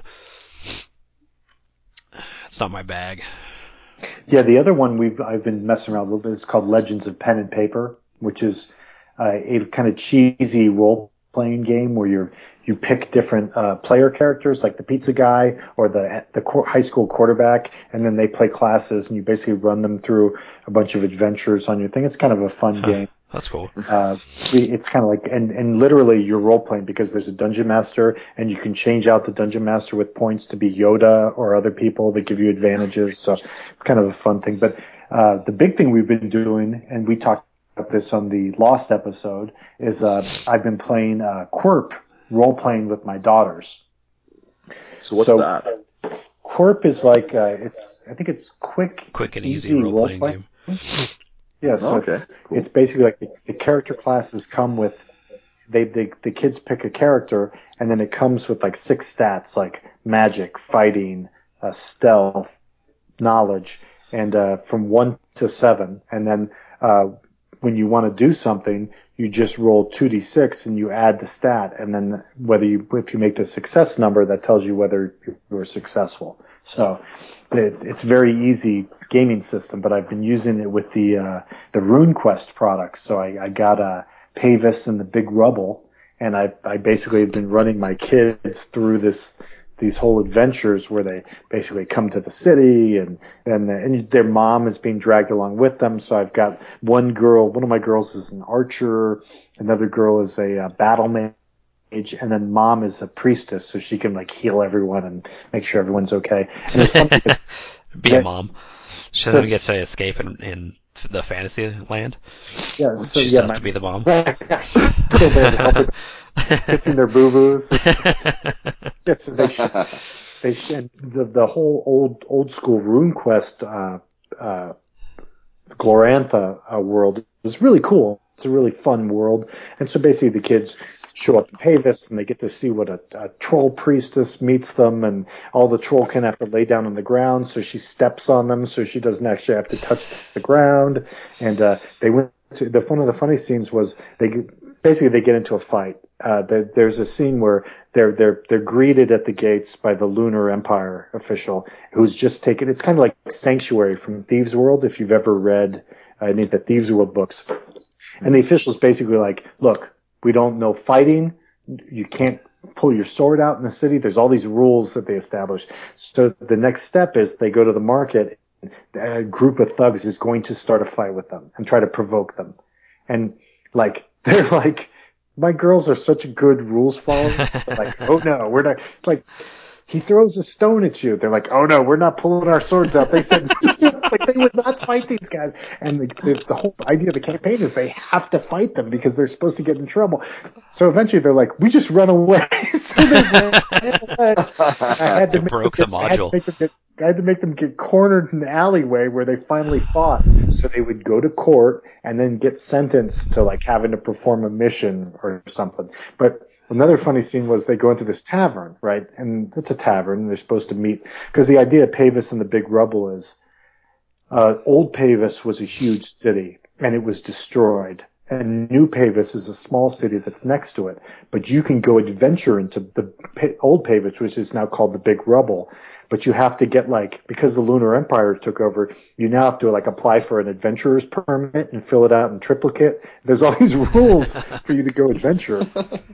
And uh, so they go into this tavern, which is kind of like an adventurer's tavern. And so, you know, my, my daughters are like seven and nine. So I'm like, okay, well, what do you do? They're like, oh, we go up to the bar. I'm like, well, what do you order? And, and so my, they're still getting used to role playing. My, my youngest, my oldest one's like, I order milk. And so they're like, okay, so they give you milk. And then my youngest one is like, can I get chocolate milk? And then the mom at Eustace goes, no, it's bad for you. She's like, chocolate milk is bad for you. But, they Even in a fantasy world, getting smacked down in the Oh, chocolate that's milk. so funny. but yeah, so my, uh, so then they Awesome. became, Awesome. their reputation, their, their hero quest group name became the Milk Drinkers. So like, that's how people know them as a group now. They're, we'll hire the Milk Drinkers for this mission to go into the Big Rubble. Or so it's kind of a, it's been a fun experience kind of seeing how their minds work and how they, and, and the Quirp rules are very easy for them to get because they're basically just rolling two dice and adding whatever their stat is. And, uh, there's no, not a lot of mechanisms in the game. So it's been fun. We've enjoyed, it. and just them enjoy. Mom, mom is hopelessly overwhelmed with the whole thing. I like bet. her, okay, what do you do, Monica? And she's like, "Uh, I don't know. Like, what, what do I do with my character sheet? Like,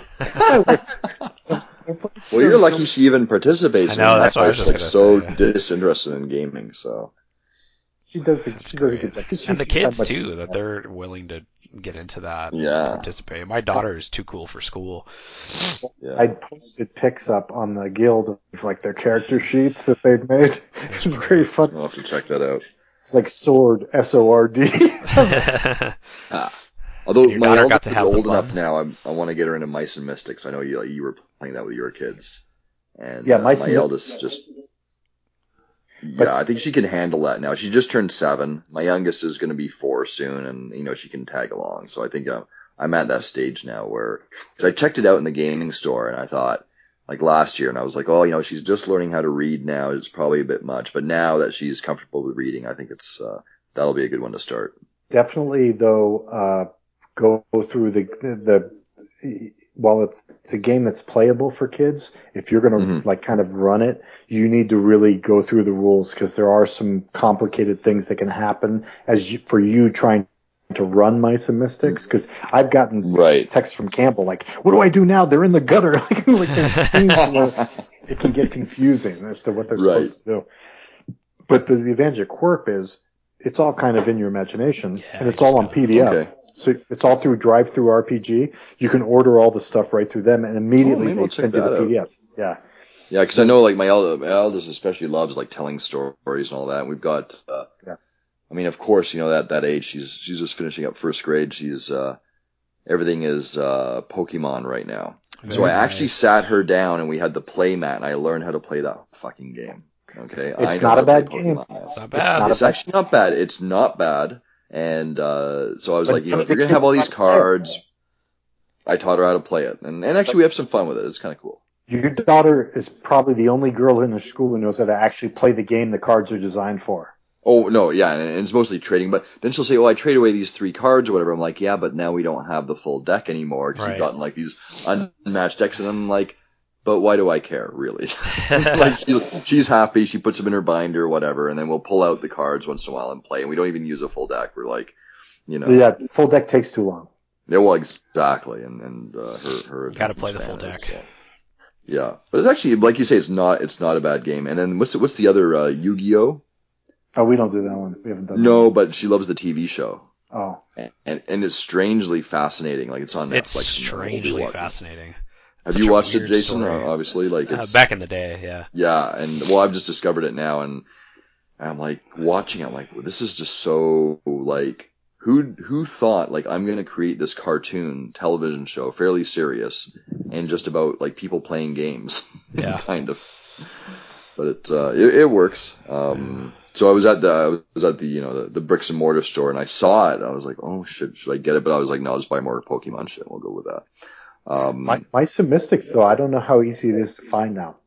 uh, well, they ha- they they have a couple copies at uh, Meeple Mart, They sell it which in Barnes and Noble. big store in Toronto. But uh, Oh, is it? It's in Yeah. Barnes and Noble. I'm, Yeah. I'm creating artificial scarcity. there you go. It's going for seven hundred dollars. That's right. And mine's on sale. No, it is a great game, and it, there's great components. It's beautiful. It's a really nice game. And I told Yeah, you, well, I I'll saw it. paint- I, I saw it at your stuff. place, and it looks good. So, yeah. So if you Uh, do just play, going back, sorry for a second to the iOS thing. Yeah. Um, Commander of the Great War does have a multiplayer component. Um, it is, and actually, it's a Slitherine game as well, and it says enter your Slitherine account, which I don't have, but I, I assume it's fairly easy. Like that, that, um, pike and shot, is that through Slitherine? yes, Or, or is it through the, your, your, your Game Center account? Slitherine, so you can. Okay, so so folks, if you have a Slitherine account and you play that, like Commander of the Great War is uh, another one that you could play head to head, which might be fun then, that's it. because that's it's a fairly large scale game. I mean, it would be like playing you know OCS on your iPad kind of deal. So, Yeah, I wouldn't want to do that. well, That's too much for me. I think. well, no, it's not as complicated as OCS. I'm just saying Just- the Just scale big. is there. Yeah. It's fairly easy to play. Like it's it's not complicated Well, to play. no, I'm saying for me, the advantage of pike and shot is like I can in five minutes pump out my turn and send it. Yeah. To some, so I'm not- is it so- ta- is it tactical? It is tactical, right? One up? No, it's yeah. Okay. Okay. it's tactical. So you've got maybe 15 to 20 units on each side. Yep. So terrain. It's really nice. Though. Yeah. Okay, you guys so- know. Oh, never mind. Oh no, what were you gonna say? No, I was just talking. Um, just one other thing I have on the iPad, and, and are you guys familiar with uh, uh, Tiller Games, John Tiller Games? Yes, of course. Yes. I used to when he was with H, the HPS. I played a bunch of the, the games with like Panzer battles or what were they called? Panzer Battles. Yes. So those are all on iPad now. In case you didn't know, they haven't publicized it well, but uh, if you go to John, because John Tiller, uh, he's separated from HPS. They still sell some of his games, but he now has JohnTillerSoftware.com where you can buy all his games. And I've got, he's got three freebies just to try it out. So, uh, Jason, you like this one, Quang Trees, uh, 1972 Very nice. uh, Civil War battles and Panzer battles. So, the, so, so they're all generic, right? So, so Quang Tri 72, for instance, is just to, um, get you in, into his modern combat, which I think the actual games, if I can go into his mobile apps here, the actual available games for modern campaigns are Mideast 67 and North German Plain 85. Uh, That the sounds Quang cool. Tree is, is, yeah, uh, the Quang Tri game is, is, uh, is, is the free version. And then there's the Civil War battles, the generic one just to get you into the, you know, flavor of it and, and, and the, the, the rules and how it works is kind of generic, but then there's one, two, three, there's like 10 different games, you know, from Shiloh, Antietam, Chickamauga to Chancellorsville, Corinth, Atlanta, so. Then he's got the Panzer campaign one, which, uh, I've got the generic one, but then it goes into specific battles like Tunisia 43, the Bulge, Kharkov 42, Smolensk, so, um, they're worth checking out. So for people who aren't familiar, these are like almost like true hex encounter board games just on your computer and, uh, um, they're a lot of fun. I mean, I, I, I got into gaming actually through Squad Battles, which is his Squad series, and uh, Yeah, and the the AI is very strong on those games. It is, it is, it's a lot of fun, and The, uh, the Panzer campaigns ones, I had like, uh, I think I had Smolensk, I had a couple different ones. Man, I got hammered on some of that stuff. There's a lot Yeah, of fog of war. Ugh. a lot of fog of war, and there's options you can make it easier for yourself by removing fog of war. But really, if you get into it, um, they they are as involved as a board game. I think they're they're they're and, and you know the graphics are not great. The graphics are very basic, but um, you know the the graphics are also like it's a counter. It is like a counter with a NATO symbol on it, and um, yeah, it's uh, they're great. So now he's transferred them onto iOS now, so check that out. Um, you know, if, if if you're into that kind of thing and, and you want like a, you know, we were talking about you, you don't want to translate a board game directly onto Well, it, but, but these board games. Really- I have to say, Jeff, I don't think anybody realized I was uh, pitching a fastball right into your wheelhouse on this whole iOS thing. I didn't realize Clearly- it either, I realized how much shit I have on my iPad that I don't pay attention to. It's awesome. I was like, Maybe I I was like, hey, I thought we might talk about some iOS games. Jeff's like, download. I got it. I got it. I got this one, buddy. You know what I don't got right now? A A drink. drink. Is a, is a drink. Yeah.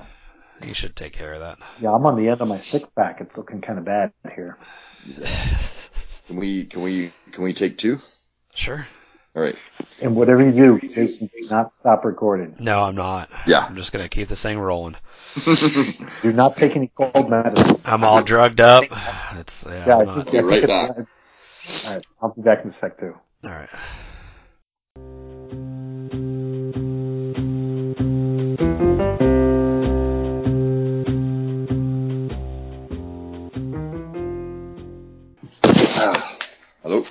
Yeah. All right. We got uh, a lot of booze on the table now. just in case. It's looking good. It's looking good. It's midnight and it's looking good.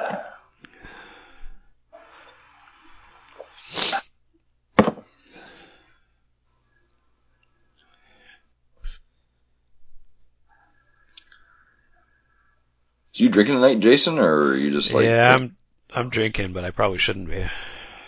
now? You, Jason, I'm gonna let that go. yeah. You take that back. I didn't mean it. okay. My wife did kind of look at me sideways. She was at a um at a dinner for her work, and uh when she got back, she looked at me. She's like, "You look terrible." As I'm refilling my wine, I was like, "Yeah, I don't, I don't feel, I don't feel too good." She's like, "Have you taken anything?" Yeah, you know, I took this and I took this. She's like, "And you're drinking?" Yeah, it'll be fine. She's like, "Well, you know, we have to wake up at six, right?" I'm like, no, I didn't know that. Hey, what? You have to wake up at six. Uh, she's not going back to work next year, so we have to go clean her classroom out. Oh. So we have to pack up all her books and files and all that crap. Jeez. All right, Yeah. I'm back. At six and I'm ready. it can't I'm ready for the iOS podcast. yeah, because they're only open from 7 to 11 tomorrow, so we have to get down there and knock it out. Yeah. It's fun. Well, I'm looking at a three day weekend. It's actually a long weekend for us. So Is it a It bank is. holiday? Monday is Victoria Day in Canada. We are the only Commonwealth country to still celebrate Queen Victoria's birthday. Long reign, well, or whatever. So yeah, which is and obviously you guys have Memorial Day the, the next weekend, and it's always uh it's like too bad they don't coincide because it would make things a lot easier, especially for me because my line I used to work with the U.S. constantly, so it's always kind of complicated. They're like, oh, you're not there on Monday. I'm like, yeah, and then you know they're not there the next Monday. Yeah, it's I don't get those days off anyway. Yeah. Now, Jason, when you're listening to Jeff, does he break up sometimes, or is that just my connection? Um, he did there. Okay. oh, did I? Yeah. How's Yeah, that? I'm Is not that better? It's it's part of the charm of the podcast. But it is. The sound Yeah, quality I, I is. hear I hear a little bit of an echo sometimes too. Are you wearing headphones, Jeff, or you got your sound turned up, or? No, I, well, I just, uh, I don't know. I, and, uh, I'm just talking into my iPod. I'm, So I'm you're, you're, you're I'm fucking technical here, Dave. You wouldn't get it. Let me Right, dumb so it you down ready? Are we ready for some reviews? sure. Yeah. Um, I would like to go first Go because for it. I'm on I'm on beer number six. So Yeah. We, we better get that one in be- before, before Sean Connery shows up. oh, where's uh public television guy? it's Huell Howser. That's going to be Huell Howser. Huelhauser now on. That's what nobody knows either because Huell Howser is the new imitation. I've decided that I have no idea who drinking that it, is. Is that- I didn't either. It's still it's still a, a, a worthwhile impression. Is it, is it a real person or? Well, he's dead. Oh, okay. He used to be a real person. I want I want someone to come on and do a Shelby Foote. That would be cool. I don't know who that is. No, Sch- Schul- Shall Schulhauser is a gentleman.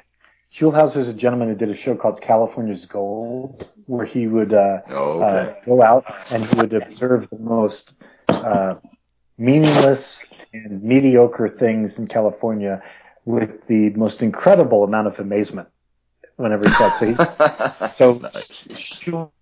Shul, might see a pile of rocks. He'd be like, "Are you telling me that all, all these rocks are from California? That is amazing!" You're like, "No, like, all these rocks. That is incredible." Are telling me this dog eats avocados? That is the most incredible thing I have ever heard. A dog that eats avocados? That's amazing. So there you go. That's a That's taste. awesome. So, Little enjoy. taste. and people, Yeah. people who have heard Schulhauser know that that is dead on. Nice, nice. We'll have to check that. All the Californians. What was that during the war? Uh,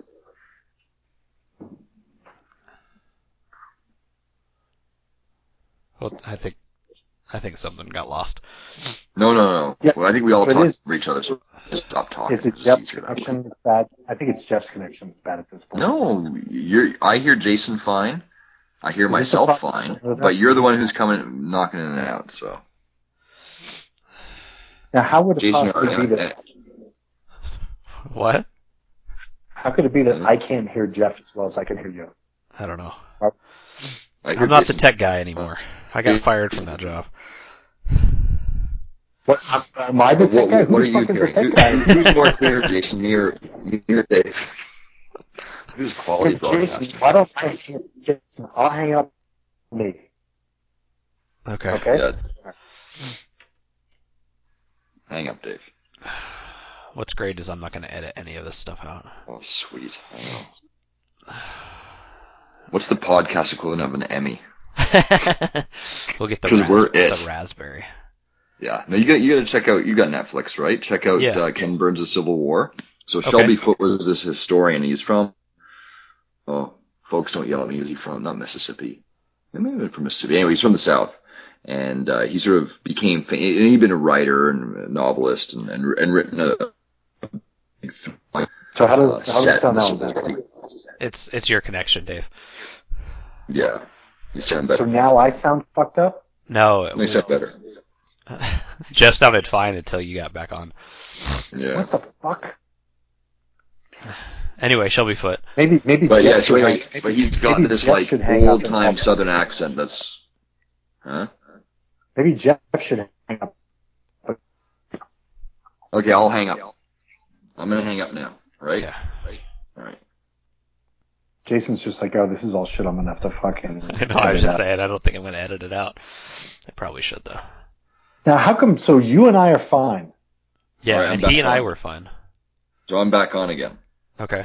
Now you sound great. that? Yeah, everything sounds fine now. Okay, so maybe it's, who knows? Sweet. Your fucked up Canadian connection got all fixed. Is my is my metric internet? Holy shit! Okay, so, So I'm Shelby Foote.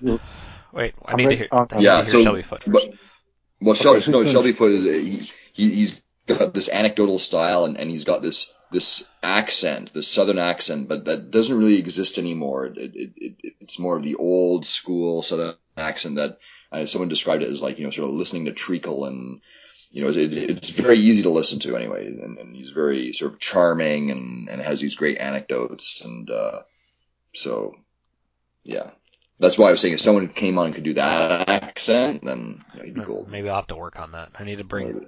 I need to bring some uh, impression game to the podcast. Wow. Well, watch the series again on Netflix and then you can work on it. Sweet. In the meantime, Dave, sorry, you go with your uh, your PBS no, or I feel like NPR, my, whatever it is. We're two hours in and getting to a game. so bad. I feel like my connection is so bad that I, I can't even participate anymore. My connection is so terrible. No, you sound fine. Yeah, you're fine. God, that's so weird. You think like at this point, like in technology, like sound would work okay. That three people could talk on a Skype line and record it, and it'd be normal. There's a there's borders involved though, and Yeah. But there was one episode, what about six months ago, where the sound was pretty, pretty, pretty bad. It was be that bad. yeah, that was a technology fault. That was, yeah. Oh no, yeah, you had Well, that, software. that can't.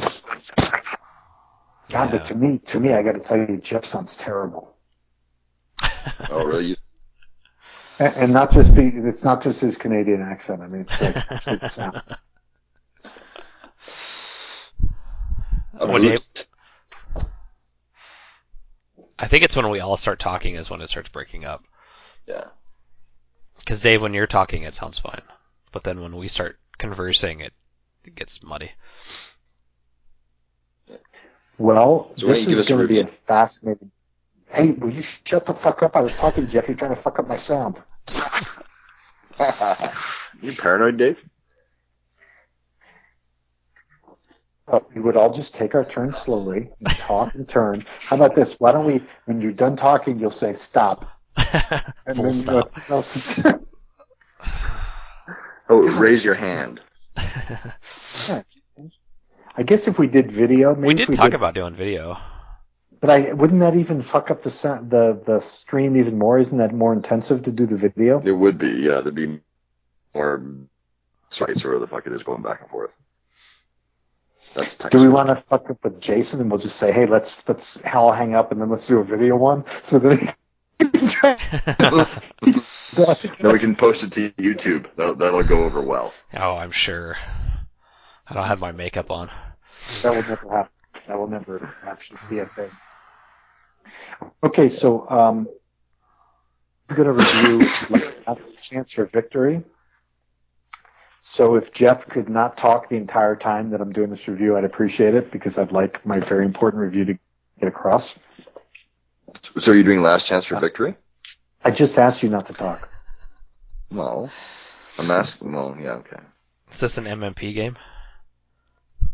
This is an MMP game. So this is uh, Last Chance for Victory. It's a from the Line of Battle series. It has been previously done, but I just wanted to kind of go over it because it was kind of a game that came in and I was kind of a little intimidated with because of the size, and so I maybe didn't really even wanted to buy it at the time when it was produced.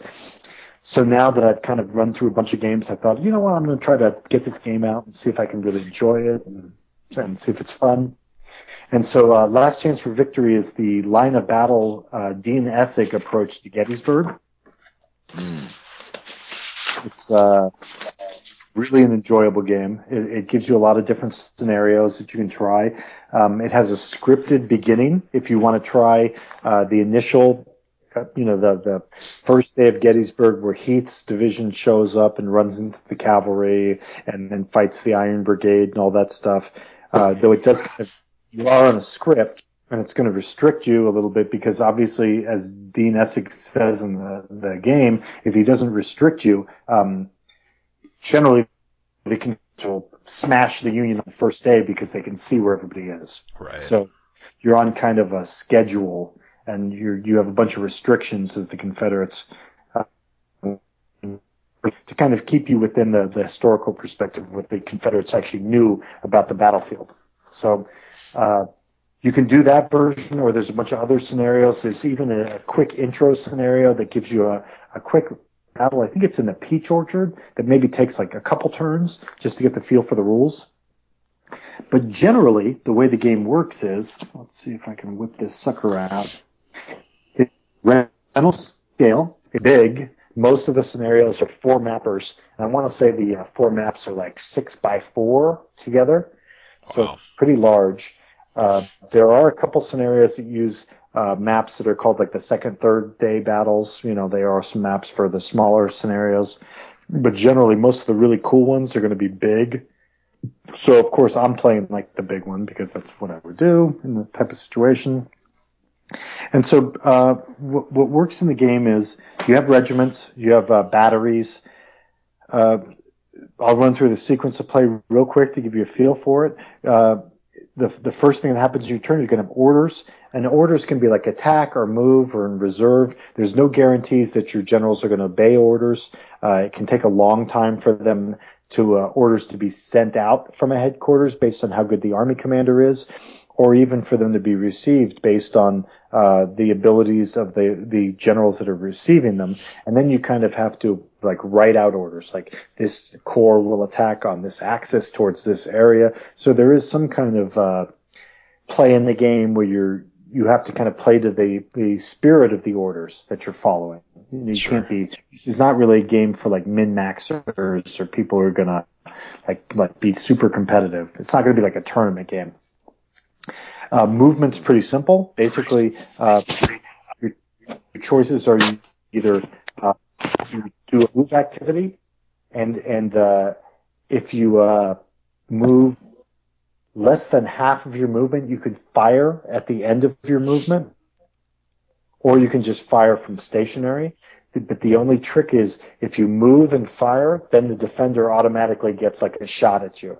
And it's not even based on, it's, it's called like the opening volley based on guys can see you. It's just a die roll that you do, and then you might take like a strength point loss or something like that. So uh, Dean's kind of boiled down a lot of the stuff that used to be in the line of battle system to slow the game down uh, with a lot of different situations that could develop.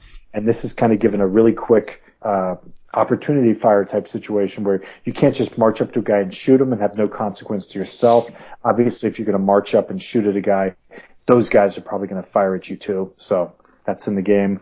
Uh, there's rules for charging. You can charge with your uh, units, and you have to roll to close, adjacent to an enemy unit, and then you have to roll to close to charge them. Uh, the downside is if you charge, there's a great chance, if led by a leader, that your leader is going to get absolutely killed. So, so anytime you suffer any kind of losses, you have to roll on the uh, leader loss table. Uh, the game has a lot of crunchiness as far as the actual battles because when the units are fighting, they're rated for what kind of weapons they have. They can have like rifled muskets or smoothbores or Sharps rifles or Henry repeaters. And so, uh, certain weapons have better ranges. Certain weapons shoot better at like close up. For example, if you had muskets, you could use buck and ball, like where they're going to load all sorts of crazy stuff into their muskets and fire them off at mm-hmm. the guys. Cool. Uh, the morale rules, basically, if you suffer uh, some uh, loss in a shot or in combat, you're going to roll a morale. One of the neat things about the games that I like was um, while you might fall back or get get beaten on a morale check, there's also something called cowardly leg. And so if a unit runs away or gets retreats as a result of combat, you put a cowardly legs marker down on, on the area the unit left, and then any unit adjacent to that that has taken suffers because they saw somebody else run. So the cowardly legs uh, markers uh, stay on during that turn only. So it's kind of cool because uh, it means like sometimes fleeing can contagious, where units will see other units that ran and then be more likely to run afterwards. I thought that was cool. Let's see what else I got here. Um, Shit, I mean, that's shit. So you have cavalry, artillery, infantry. Obviously, everybody was at Gettysburg. Um, talked about opening volley. Uh, artillery can fire each other. Artillery can be silenced by counter battery fire. Um, it's a good game. It's going to be kind of expensive. Oh, there's artillery can run out of ammunition and have to be replenished. You have rules for uh, sharpshooters and skirmishers, breastworks. So, so the big thing is, I guess, the new line of battle rules. I really like them. I think they, they, while uh, the command rules and how the orders work can be kind of complex, the actual fighting and the movement is pretty, pretty simple to understand. The problem for for Last for Victory is uh, the price because it's really big. It's a big game. I want to say it's like 140, 160. Wow. But but if you get the rules, you can actually get uh, None But Hero, which is the Antietam game that came before, mm-hmm. uh, which is only about 80 bucks, I think, or it's a much smaller game. So maybe if you wanted to try it out, you would get the, uh, like download the the line of battle rules and buy the Antietam game and see if you enjoyed it before you. Yeah, this is like for 2,000 counters. Wow. Yeah, it's, I mean it's a six by four map. Uh, a lot of stacking going on. Fun. I really enjoyed it. There's a lot of different formations you guys can be in. Uh, it really gives you that kind of flavor for regimental fighting. Guys are running and then they all start to flee. One unit runs away. Uh, so it's great. I recommend it highly. It's, it was really good. If you could, if you can afford it, absolutely buy it because it's, it's kind of a one of the better Gettysburg games. The downside is the, footprint on your gaming table is going to be pretty large because the maps are huge, but they're beautiful.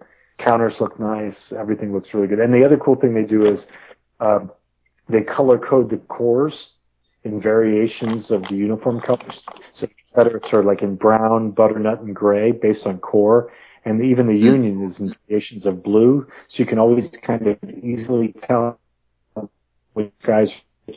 So it's great. I thought it was really a good game, but again, if you think it's a little bit too much to buy into the system, you could get none but heroes. But the other cool thing too is that all the old RSS games are supposedly backwards compatible. So if you buy the old Regimental series games from MMP or get them cheap, you can use these line of battle rules to fight those those older games. So that's it. That's the end of my That's review. cool.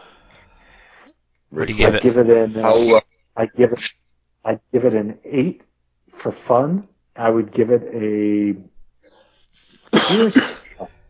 Anything but the command part is probably. Um, I would say it's like five or six beers, but uh, the command's going to be challenging just because the the moves and excuse me the advantages are with initiative.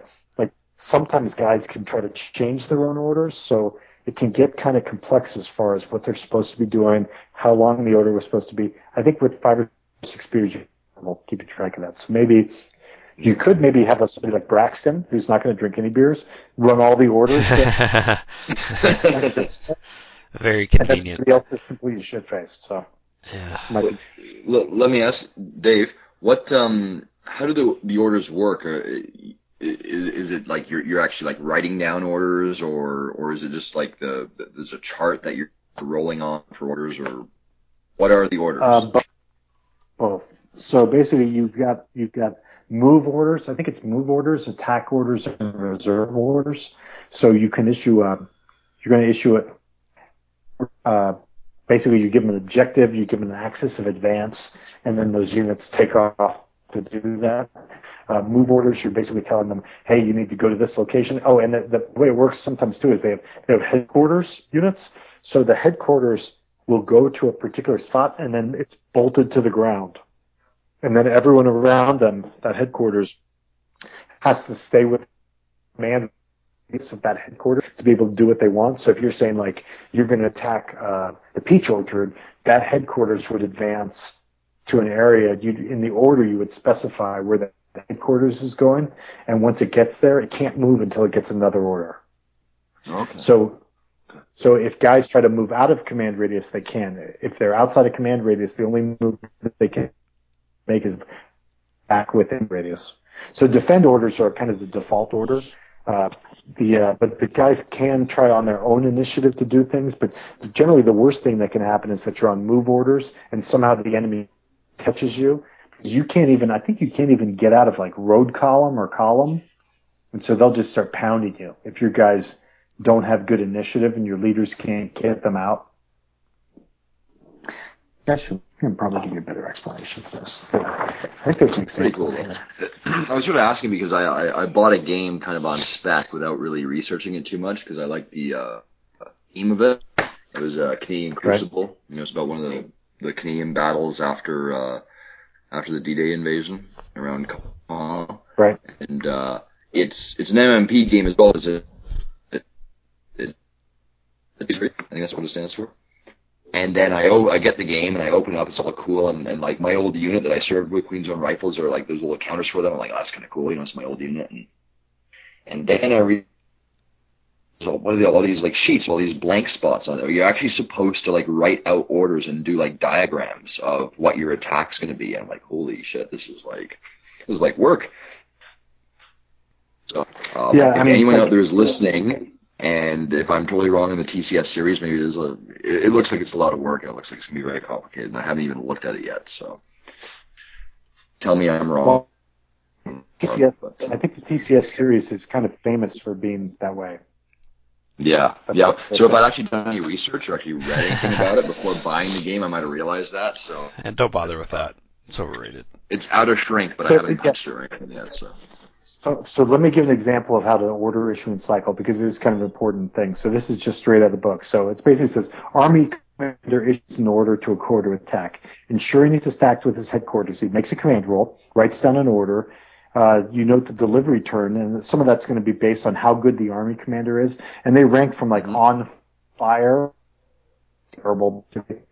Um, so that gives you the, you can calculate the amount of turns it's going to take for the order to get to the corps commander. It says, uh, and it's based on command yes. Uh, if he has an awareness of normal and the two headquarters are out of command radius, the order would arrive at its destination in four turns, so in 15 minute turns. So if the order is issued at 7:30 a.m., the order arrives at 8:30 a.m. Two, once the corps commander, in this case, gets his order at 8:30 a.m., he makes his command roll to accept the order. Assuming he's successful, he goes to step three. Otherwise, he keeps repeating. So the corps commander, Longstreet, like sulking, like not. And it's funny because in the game, in Gettysburg game, Longstreet is bad in accepting attack orders, good accepting removal. So, kind of, they have like he's he's kind of like Jekyll and Hyde that way. So then the next step is the same turn the corps commander successfully accepts the order, he reissues it to each of his divisions, jot down any specific instructions needed for each division, and then uh, noting the delivery turn as the army commander did in step one, but without any turns expended due to awareness. It's going to so assuming step two was successful at 8:30 a.m., the order to a division and command radius would arrive at 8:45. So basically, now it comes into the corps. Corps then sends the orders out at the division level on the 8:45 turn based on the above. The division leader must now make a command roll to begin to implement the order. He doesn't need to be stacked. But I mean, it's not complaint detail, but basically, the army commander sends an order to the corps. commander. You know on the order when it's going to arrive. It shows up. Does Longstreet accept it? it once he does, Then he has to issue it, and then Right. they have to accept it. once he does so an example of an order is Sounds issue- complicated, Dave. No, it's part of the absolutely. The, the actual game itself is not that complicated. But yeah, so How- uh, for me, it's kind How, cool. how, is it as a solo game? Like if you're soloing it, how is it? Well, because you, Better what you want them to, because the command rules, you know, I think it's good. I think it's good. I'm I'm soloing it now and I'm enjoying it. So Okay, well, no, that's good. Yeah. so I mean, because I mean, there's no guarantees. You send an order out to someone and you're like, Jesus, he's not taking that order. Like, are they going to stop moving? Meanwhile, Longstreet's coming up to attack them, you know, or whatever. So I think it's good. Right. So so it, it, uh, it's almost like a self-imposed fog of war. Almost. Almost like like you send an order out, you don't know if he's going to follow it exactly or at all. So so there is that kind of randomness to it, which is kind of cool. Right. Because to accept a command, to, to pass a command roll, you have to roll a 10 or more on 2d6. Oh. That's to accept an order. Now you add your leader command value, which sometimes is two or three or whatever. And the other cool thing is if you put a unit, a, a, a formation in reserve, there are plus two to deploy from reserve. So Okay. plus two deployment from a move order or plus two for any formation in reserve. So it's cool. I think it's fun. I haven't really explored the move orders too much because, or, or the order system too much because I'm still in the first day of Gettysburg where a lot of it's scripted as to what's happening. So I'm going to be able to probably know more, but, but it's a beautiful game, really nice. And if you're into Gettysburg, it's absolutely a game to have. Yeah, So. it is expensive though. I'm, I'm on the uh, BGG page, and it's showing the kind of hundred and sort of eighty-five dollars is the low end to hundred and sixty bucks. Yeah. So It's a lot of dough. I'll, I'll probably bring it to Cosmo. but it's it's a lot of it, it- it's a lot of game though too, right? So Oh, yeah. six maps, two and a half thousand counters.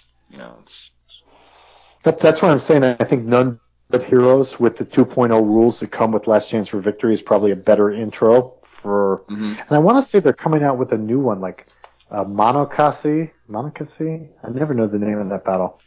See, I think it's where AP or Jubal Early tries to attack Washington or something. I don't know. Fuck. Who knows?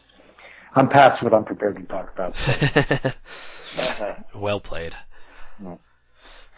Who's next? Who's up?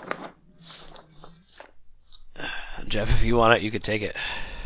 sure, might might be that long because I'm doing. I'm just gonna be over here sniffling. Dude, I'm just picturing you doing big lines of coke right now. Not anymore. Let's just come on. So this is more fun that way. Um, so uh, I'm doing something a little different. I'm not really reviewing a game, just re- reviewing some variations in games. And there was uh, a thread of, a few weeks ago or a couple months ago, whatever. someone was talking about Kaiser's Pirate, actually one of my favorite games I got it. And they're like, oh, but it doesn't play well solo. And I'm like, well, what are you talking about? There's a whole solitaire component to it, right? And the guy had forgotten. And uh, I think it was Greg from Australia.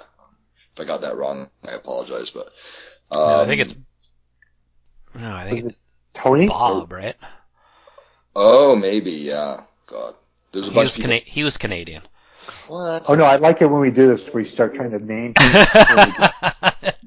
you know, It it's the guy. It's the guy with the It cat was avatar. Dimbo from Arkansas. Come on. It's the guy Oh, with is the it cat. the was it the the cat guy with the watermelon helmet on? Yeah. him. No. Exactly. It was that Moran What from St. Louis. Well, which, So- which guy was it? Was it the guy with the watermelon on his head? No, it's just the guy with the cat avatar. The I Canadian guy with the cat. I, I no I sound like Marshall. Yeah. It's Him. the duck. That's like twenty duck. Canadian. It's all the fucking duck. Come on. There is one dude who has a cat avatar with a watermelon helmet on. I- I know who you're talking about. It's not that guy. It's it's one of the It newer guys wasn't the guild. Talking about coming into Toronto and going to 401 games. Yes, yes.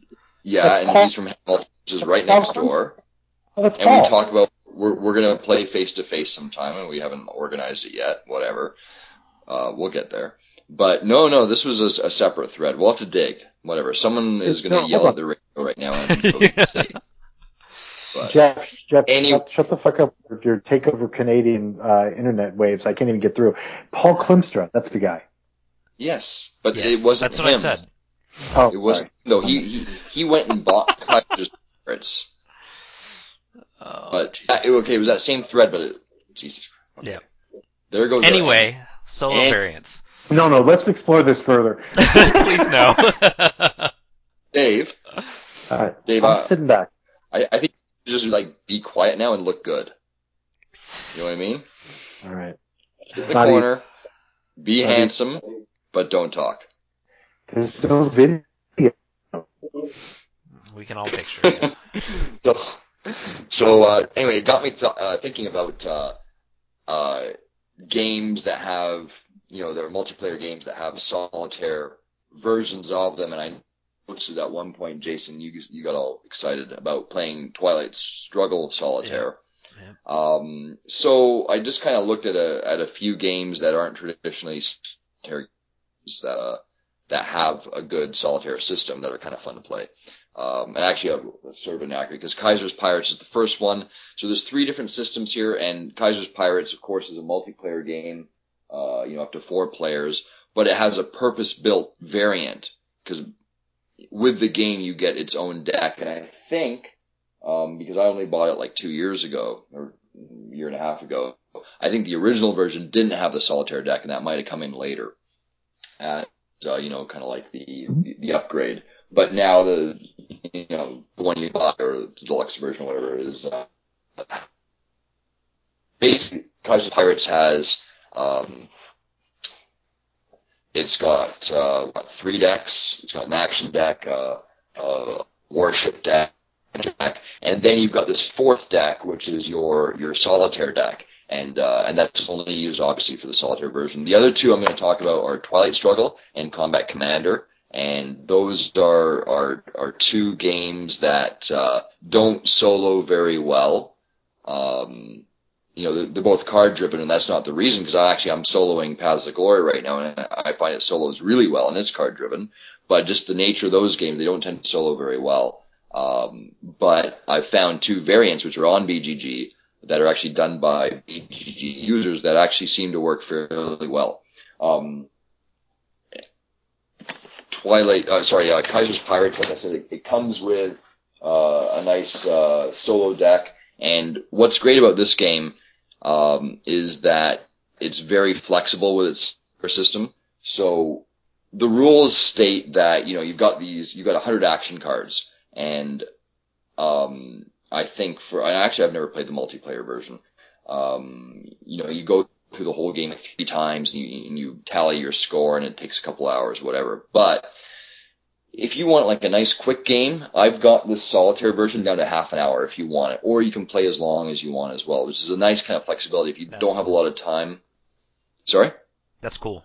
Yeah, it is cool. Like th- th- that's the thing of it. So in the solitaire rules, the very first thing you do is you take these action cards and you, you remove 12 of the cards, 12 specific cards. Um, so if you don't know the game, this won't mean anything to you. If you know the game, you're going to take out, it will mean something to you. You're going to take out uh, both intelligence cards, both wireless intercept cards, and uh, you know the sail the Q ship card, searchlight card, and a bunch of others that are not are just simply not used in the solitaire game for for whatever reason. You just take them out right away. So now you're down to 88 cards, and then the rules say remove 48 random cards, so you have a 40 card deck, and you're going to go through that deck three times uh, using you know the rules, and that game will sort of equal about an hour, an hour and a half. But what I've done is I've taken out additional cards at random to get down to a 30 card deck, and I go, you know, if you want a quick game, you go through the whole cycle once, tally the final score, and that takes about half an hour, and it's great, you know, like when you don't have a lot of time. Um, for those of you who don't know Kaiser's Pirates, it's it, it's it's all cards. There's no board, uh, and a bunch of dice. You use uh, everything from D4 uh, to oh, D6, D10, and uh, D8. Right, so it's, it's almost like Dungeons and Dragons in that sense. You're just missing D20, and um, it's it, it, you know it's rolling a bunch of dice uh, quite often, but the cards are beautifully done. Uh, the artwork on them is, is, is you know spectacular, and, and anyone who owns the game will tell you that. And, and it also kind of gives you this flavor. So even though it's, it, it's just a card game, it gives you this flavor of hunting. You know, using warships and and and and disguised raiders to hunt these merchant ships and sink them, and and all the merchant ships and all the warships are actual ships that fought in World War One. Uh, so that's kind of cool. That's nice. Yeah. Um, so, and I don't want to go through all the rules. Uh, I just want to say that um, if you are into solitaire gaming, which a lot of us are, because you know, you know, playing on Vassal is great, but a lot of times, like we were talking about earlier, you want the game in hand. Uh, this is a game I can really recommend uh, because the solitaire va- variant is very solid. It, it's it's purpose built. The solitaire cards, so basically you have these action cards, and your AI hand, your your your your opponent or your dummy hand, whatever you want to call it, um, will have action cards, but you're never going to see them. They're always face down, and after a turn, you know, according to the rules, you draw one action card and you bring it into your hand.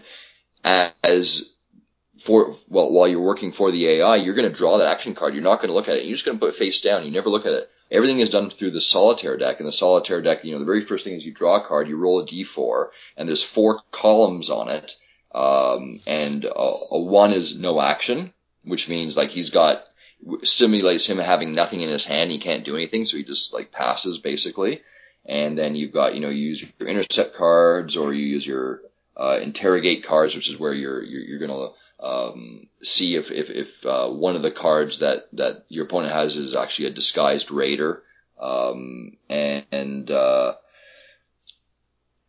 you know, you, you've got attack and defense. Um, um, and, and you've got special actions all on the same card. So every part of the the phases that you go through in the game are on these solitaire cards on on, on a single card.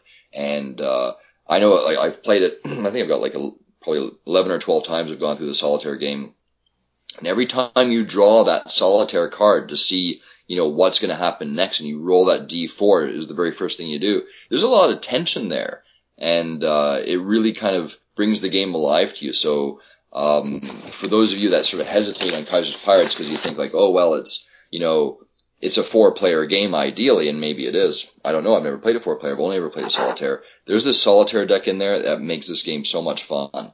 And, uh, So with that, with those solo cards, it's playing the same way that you would play a multiplayer game, right? It's not a different rule set. It's so you could even use that to learn how to play it, right?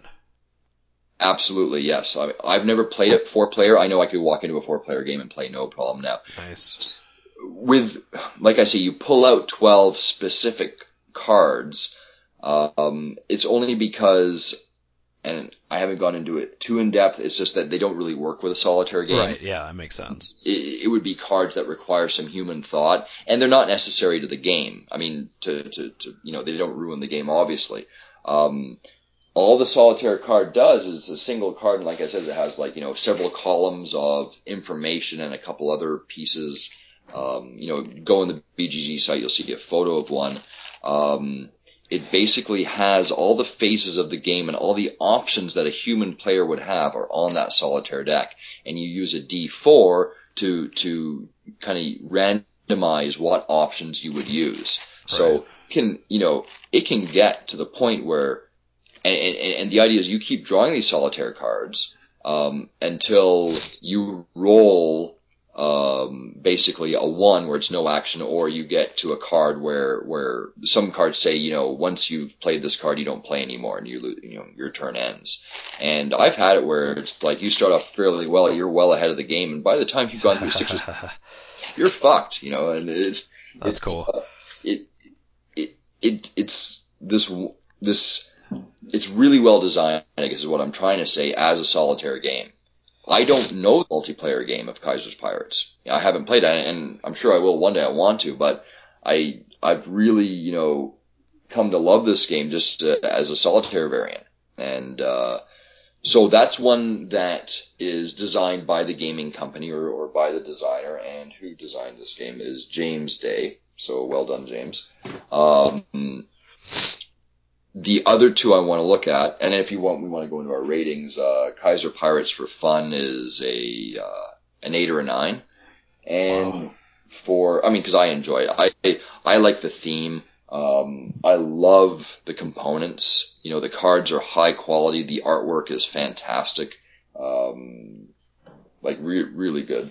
Um, beers once you get through the rules, and there is a great, I mean, you know, typical GMT rules, there is a whole couple pages of, of kind of like examples, like work throughs.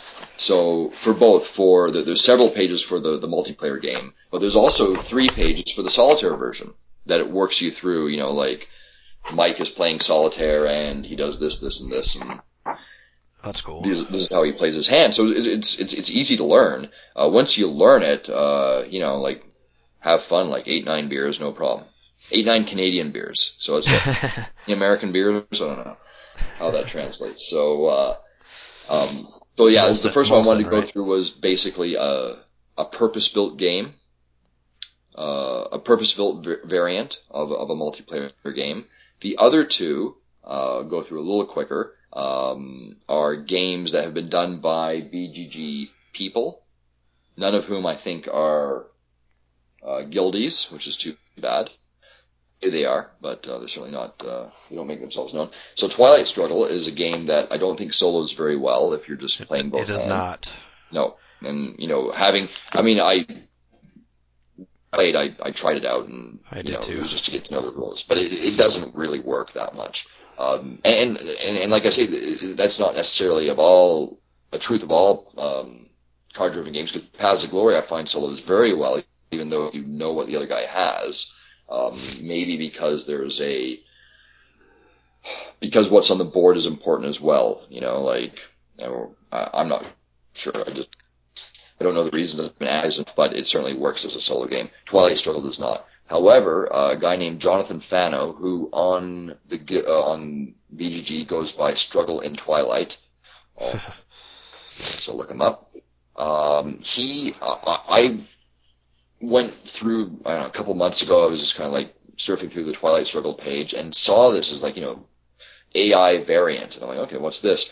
And I guess he'd done several versions. This is version 1.3.0, and he's basically said now, I'm not doing anymore. I'm going to do some other things now. It's incomplete, is kind of how he put it. So I've printed it all out, and yeah, I could probably use a few tweaks, but honestly, it, it works really well. And what he, and I, I believe he says it in, in his write up, he bases this on the COIN series, on, on the AI, um, uh, how do you, flowcharts. The flowchart, yeah. Exactly. Now, I, I have Fire in the Lake. I haven't played it. I've, I've read the rules once, so I don't really know how that works. Jason, I know you do. Um, and, and many guildies do as well. But what you have is you have uh, one, two, three, six pages I've printed out here, and yeah, maybe they could be better organized. Um, you know, at first you have to read through a whole bunch of it to, to find out what order I should do this in because he's he, he hasn't like organized the the infrastructure very well. Um, maybe that's what he means by tweaking, but but it's solid what he does here, and, basically what it is is and it's beautiful because you can play either side. You can play the Russians or you can play the Americans, right? And uh, and then the other side, the, the rules used are the an AI flow chart. So basically, um, it takes you through one, two, three, four, eight. There's nine steps you go through, um, but it, it, I, I shouldn't say that. For every action round, right? You, you grab your card and then you start following the steps. And it's basically a if, um, I'm not, uh, you know, it, it's an if then process. Uh-huh. Yep. So if the card has this, then you do this. And you keep going through the steps until you get to a step that matches. So, first of all, I'll just read it out. Step one is coup in Italy with a three plus ops card. nice. Well, if Italy is already yours, or you don't have the three plus ops card, you go to the next step. Right. And it says place influence in uncontrolled battleground countries in Europe, and then A in the highest un- level uncontrolled battleground countries that can be controlled this action turn, starting with the highest one at a time until each is controlled, or B in the highest level uncontrolled battle- battleground country that's adjacent to your superpower, like Poland, for instance.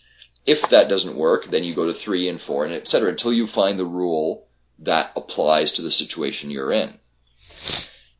And you'll find more often than not you're using the ops points, you're not using the actual event. Yep. And I which found, is how you should play it anyway. Exactly, which is how you should play it anyway. And I've found a couple times where I'm in a situation where like you've got to use that event, right? Because it's worth VP to you, and you're you're down VP. But according to his you know play structure, you shouldn't use the event. Well, fuck it. Like just house rule it and use right. the event. Yeah. Like, like like use some common sense and and that's why Jonathan has done. And I don't know this guy at all. And um, but he's done a really good job with this. And it, the first couple times I played it, and I probably played the solo variant. Oh, I want to say five or six times. Um, the first couple times I've played it, yeah, I had to like I was like flipping through like you know oh my god what am I supposed to do now and reading every single step. And then all of a sudden it clicks, and actually there is flow to it, and there is um, you get to know that well, you know, you, you, sort of memorize the steps, so you know exactly where to go to, and then it all of a sudden flows and it goes really fast. And, and I found it to be a lot of fun. I found it to be, I mean, I've uh, I've played on Vassal a few times, uh, and uh, you know, against a human, and I found it to be almost as fun as that. Because I, I think when you play, and, and I think that, that, that's high praise because when you play oh, a, for sure you, you know, it, nothing is ever as fun as playing against someone else, unless it's a, just a solitary game like you know D-Day Omaha Beach. But this this all is almost there. Um, so while he's right, yeah, it does need some tweaking. It's incomplete. Um, it's not it's not horribly so. And like I said, a little bit of common sense, a little bit of like your own house rules to play the way like like to suit your own style and have a lot of fun with it. So if you go to the Twilight Struggle page on BGG, it's in the file section. Uh, it's Jonathan Fano or Struggle in Twilight. Uh, check it out if you're uh, if you're a solitaire gamer like a lot of us are, and you don't get to you know play face to face too often. um, download it. Like I said, there's like six or seven PDF pages, and, and definitely worth your while to try it out. Uh, fun factor on this, I like Twilight Struggle a lot. I, I don't get to play it that often against other people, so for me the fun factor is uh, it's it's it's like a nine, and um, the the drinks factor. Um, I think at first it's about a six because you do have to kind of pay attention to what you're doing, and once you get into the flow, like I described it, like you get to to to sort of memorize some of the steps, then it's uh it's you know an eight or nine beers on that. That's one. awesome. Yeah. So it's definitely like it, it, it's it's user it's a BGG user who invented this, and he's obviously very creative and and and maybe in another life or or you know if he didn't need to work for a living, he could be a game designer. You know, like he seems to have that kind of talent.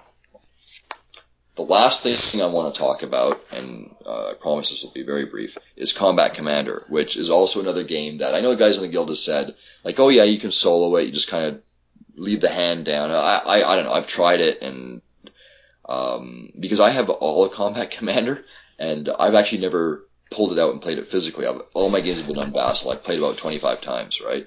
So I really am desperate to play like the actual cardboard version. So uh, I've tried soloing it with both hands, and it's for me. For some people, it works, but for me, it doesn't. Personally speaking, um, it's kind of like playing Twilight Struggle solo. It just, can't my disbelief or, or, or whatever, you know, however you want to put it. Um, so once again, a few weeks ago, I was on the the, the CCE, the the Europe page, and found a variant that is, uh, you know, designed for solitaire. And it's by a guy named, uh, who goes by the handle of Kansai Chris. And it's Chrisism, or Chrism, C-H-R-Y-S-M is his, you know, handle if you want to search him. And it's, it's pretty near the top of the file structure. And this is like even simpler. Um, I'll be honest, I haven't tried it out that much. I've kind of like gone through it once and it, and it seems good, so I'll just go through it quickly. But it, has got a lot of potential. Uh, he hasn't put as much thought or or you know, design effort into it as the Twilight Struggle guy, uh, but or, or obviously it's, like you know just a, it's a, few typewritten pages in, in, in a Word doc. But what he basically does is he says that to create a fog of war, you need some randomness thrown in there. So there's three decks in, in, in Combat Commander Europe, right? You've got American, was it American, Soviet, and German.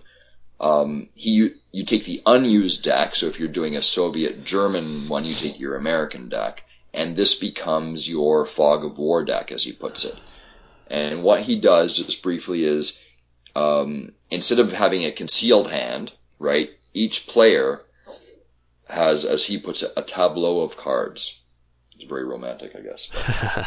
um, and, and, and I should specify what, what's different about all these three things is like, you know, you've got the Kaiser's Pirates was a purpose built solitaire game against a, you know, with specific solitaire cards. The Twilight Struggle is against an AI with a flowchart. This one you play both sides. Okay? Um, you play both sides and with his tableau of cards, you, you create a fog of war for both sides so that you're almost like God looking down and you're you're not choosing a side. You're just like playing it out and see what happens. So what he says is you take a um, your hand size that is given to you by the rules, and you add four to that, and that's how many cards you're going to draw. Okay, so if you're a defender, which would normally be uh, four cards, you draw eight. Okay, uh, if you're recon, you would draw nine. You know, five hands. I mean, ten for attack because you'd have six plus the other four. And what you do is for every so now you're going to let's just say be the American term, you're fighting Germans. You have your Soviet deck, and if if your if your order limit is say three, right, depending on what um, you know what the scenario is. So you have an order limit of three. You would draw three cards from this third deck. And what you're looking for is you were looking for the die rolls, okay? But just the numbers on the dice. So the example you he uses is you draw three cards and the d6 results are one and two, four and four, and five and six. So as in, so you, you, you drop all the doubles and basically you would have one, two, four, five, six. Those are your individual numbers. And what you're doing is then is you to in order to play an action or an order, you take one of your numbers that you have from this random deck, right? Say we use the two, and you look at your hand of let's say it's eight cards, and you have to match that two up to one of the the die rolls on that deck. So I don't know if that's making sense. So if you want to play a fire card and you have in the fire card is say a six and a five on the die roll, and you don't have a six and a five on those three cards you rolled, you can't play that fire card now. Okay? That's interesting. So, yeah. And let's say you have this one, two, four, five, six. You can only each use each number once. So once you use the two, right, you have a fire card and an assault card, and you want to assault, but but both of them, the only one you can use is a two, and you, you only have one two. So you have to pick and choose between. Is that sort of making sense? So Yeah. what he Yeah. he actually takes actual D and he puts them on the cards as they're used to keep track. So it sounds This- kind of fucked up, but sounds so sick. I am so sick. I'm miserable. I apologize to everyone listening. Jason is so ill. but you know what? Like we've got to give him a medal or something. So, Oh, so man. hey, hey, Jeff, I, I faded out at some point, but I just wanted to because I was trying to mute myself because I didn't want to like mess up with your, you, the jamming coming from the Canadian Broadcast Company to then screw up my signal.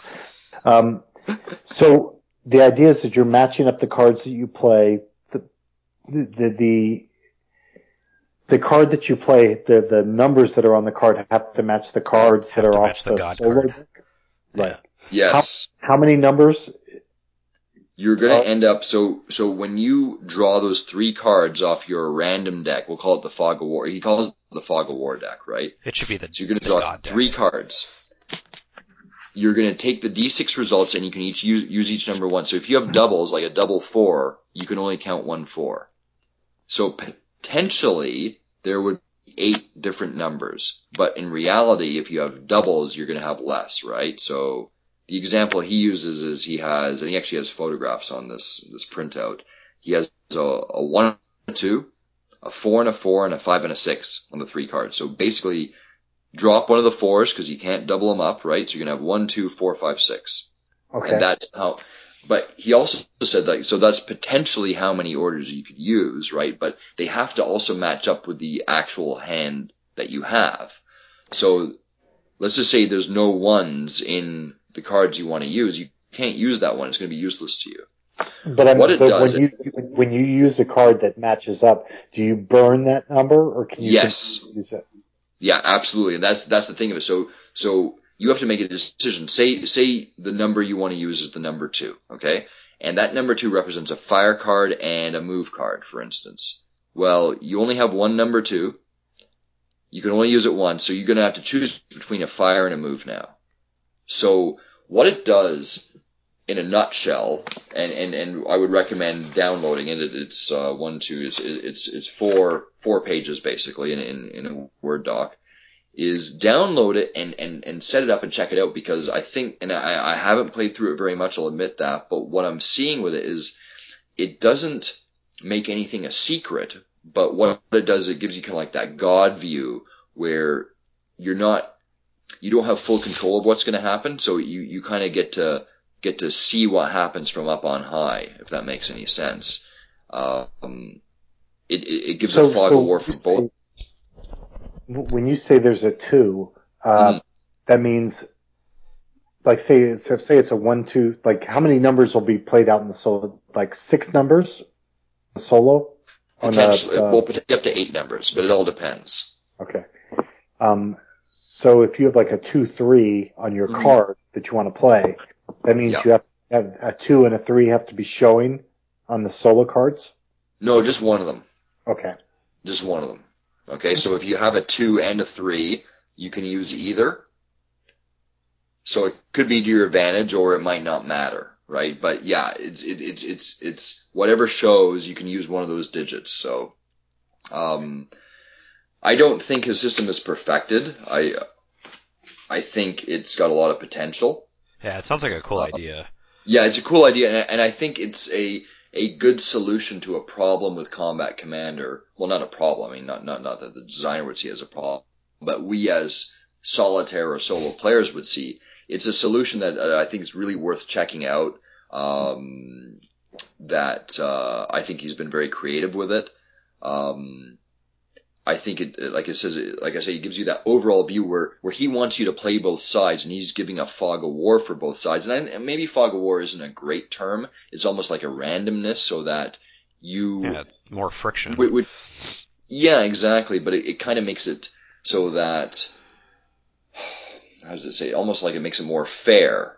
Because when you're playing Combat Commander solo, it's like, well, geez, I want to play this fire card, but you, you know, and I know that, you know, this guy's got a pill, like my other hand has a pill box, so I'm going to throw that pill box down. It kind of like, it becomes very predictable and, and, and, Right, and right. you know, the storyline is, is, is not going to be that much fun. This makes it a bit more, I, I guess instead of giving a fog of war, maybe it becomes more unpredictable because you can see what you have in, in, in both your hands, but you don't know what you're going to be able to play.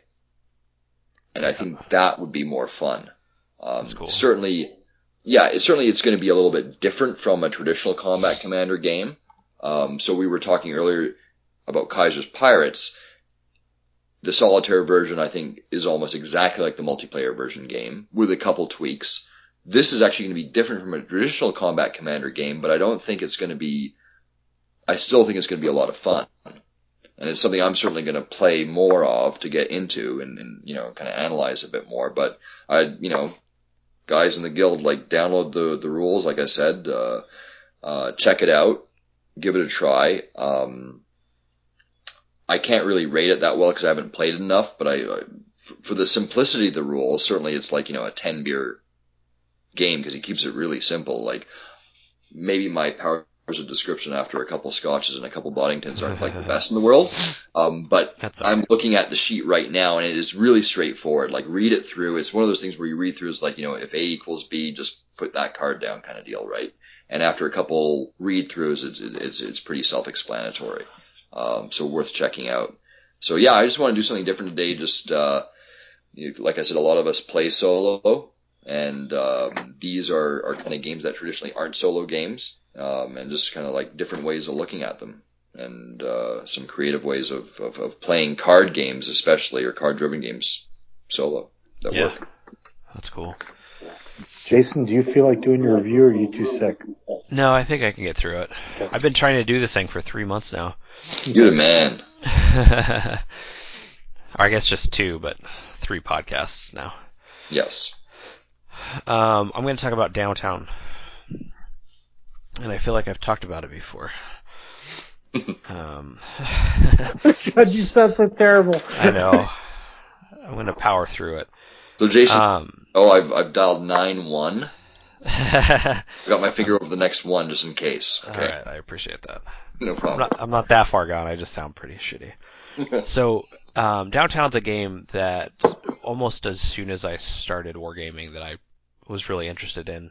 Um, I and I'm not even like super interested in war. I mean, air games, um, but just the the subject matter of, of Downtown just really spoke to me.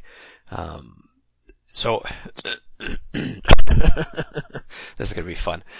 Um, so I found it on. I bought it from BGG because I guess the designer said that he's potentially working on a reprint for GMT. Uh, so the market kind of got flooded with with them because it was going for somewhere around eighty dollars for a little while. Um, so I picked it up for I think forty, which wasn't bad. Um, so the, the the game itself is is modeling the air war uh, over Hanoi during the Vietnam War. Uh, one side plays the DRV, the, the North Vietnamese. One side plays the U.S. Uh, and the the U.S. is basically setting up a bombing run based on the different scenarios. This the scenario you'll roll on a chart. It will tell you what your target is and what your um, what your order of battle is, and then you map out how you're getting to that target, and then you assign your the scenario will assign different aircraft for different missions, you know, cap, jamming, that kind of thing. Um, your your bombers are basically on rails from that point. Once you start the the game, um, they have to follow their flight path, but the the cap and the jammers can can fly out.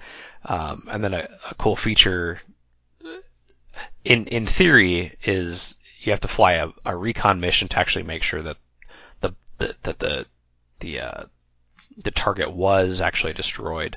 You have to have photographic proof of it. Oh, that's Um, cool.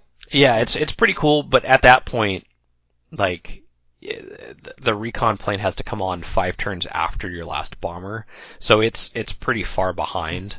Um, but the the DRV, if they have uh, aircraft still in the air, they can potentially shoot it down because they're not you know very well laid out. So you just kind of fly them up high and try to take pictures as the last step of of the game, which is which is kind of cool. You know, it's not just one of those things that oh, I dropped a bomb, it's it's going to do a bunch of damage and I get credit for it. Um, That's cool. You have to show your work. right. exactly. Exactly. Um, so the game itself, when I got it, it has like a 45 page rulebook, something like that. Yeah. That's about Which for me is about the usually like. It's about the edge of my of, of my limit. Um, but you know, with enough encouragement from guys like Mitch and Jesse, I I got through it. Um, and there's a lot of rules in there, but it's not. I think my problem with with big rule books is when there's exceptions to the rules, and that's something that like you know the standard combat series does a lot. Some of the MMP games they have this is the rule, but you know in April of 44 this is the rule that counteracts that. I I don't do well with that. I don't I don't have the brain capacity for it. So while this has a lot of rules, it's more process heavy than than rules heavy. I would say it's very very step driven. Um, Mm. Like the the sequence of play has like ten steps in it. Um, but once you get a feel for it, it, it actually flows pretty pretty smoothly. Um, and and in general, it's going to be a typical kind of move combat thing. So so there's nothing super crazy. The combat isn't very modifier heavy, so so combat's pretty easily resolved. It's all roll a d10, look on the CRT, and kind of d- d- do the result. Um, combat, while it's not necessarily bloody from uh, shooting aircraft down, it's very um, it creates a lot of chaos on the battlefield um, because pretty much anytime you take contact, your your I keep wanting to say ships. Your aircraft are going to get kind of disorganized, and they have to uh, recover, and they're going to get out of formation, which which adds a lot of fun to it for me because I like some of that kind of unknown thing going through it. Um, I've played it twice. Um, uh, so And, and Ja- Jason, this is a two-player game, right? this is a two-player game. Okay. Um, and I've played it two players, uh, just using the the rules as a solo game, which is not very good. Um, I've played it two player on Vassal with Mitch, um, and I think Jesse and I are are, are actually going to play on Monday. Um, it's great opposed. Um, and then there's also solo rules for it that the designer put out that basically just uh, you play as the U.S. and the, the rules kind of take over some of the, the DRV actions as just random events. Basically, you roll a die, check on a table to see if you know more ships come out or more SAM show up, more you know more uh, fire cans, that kind of thing. So it handles some of the the hidden aspects actually pretty well. It adds maybe three or four steps to the sequence of play, which and they're all pretty much die rolls. So So, so is it fun to play the North Vietnamese?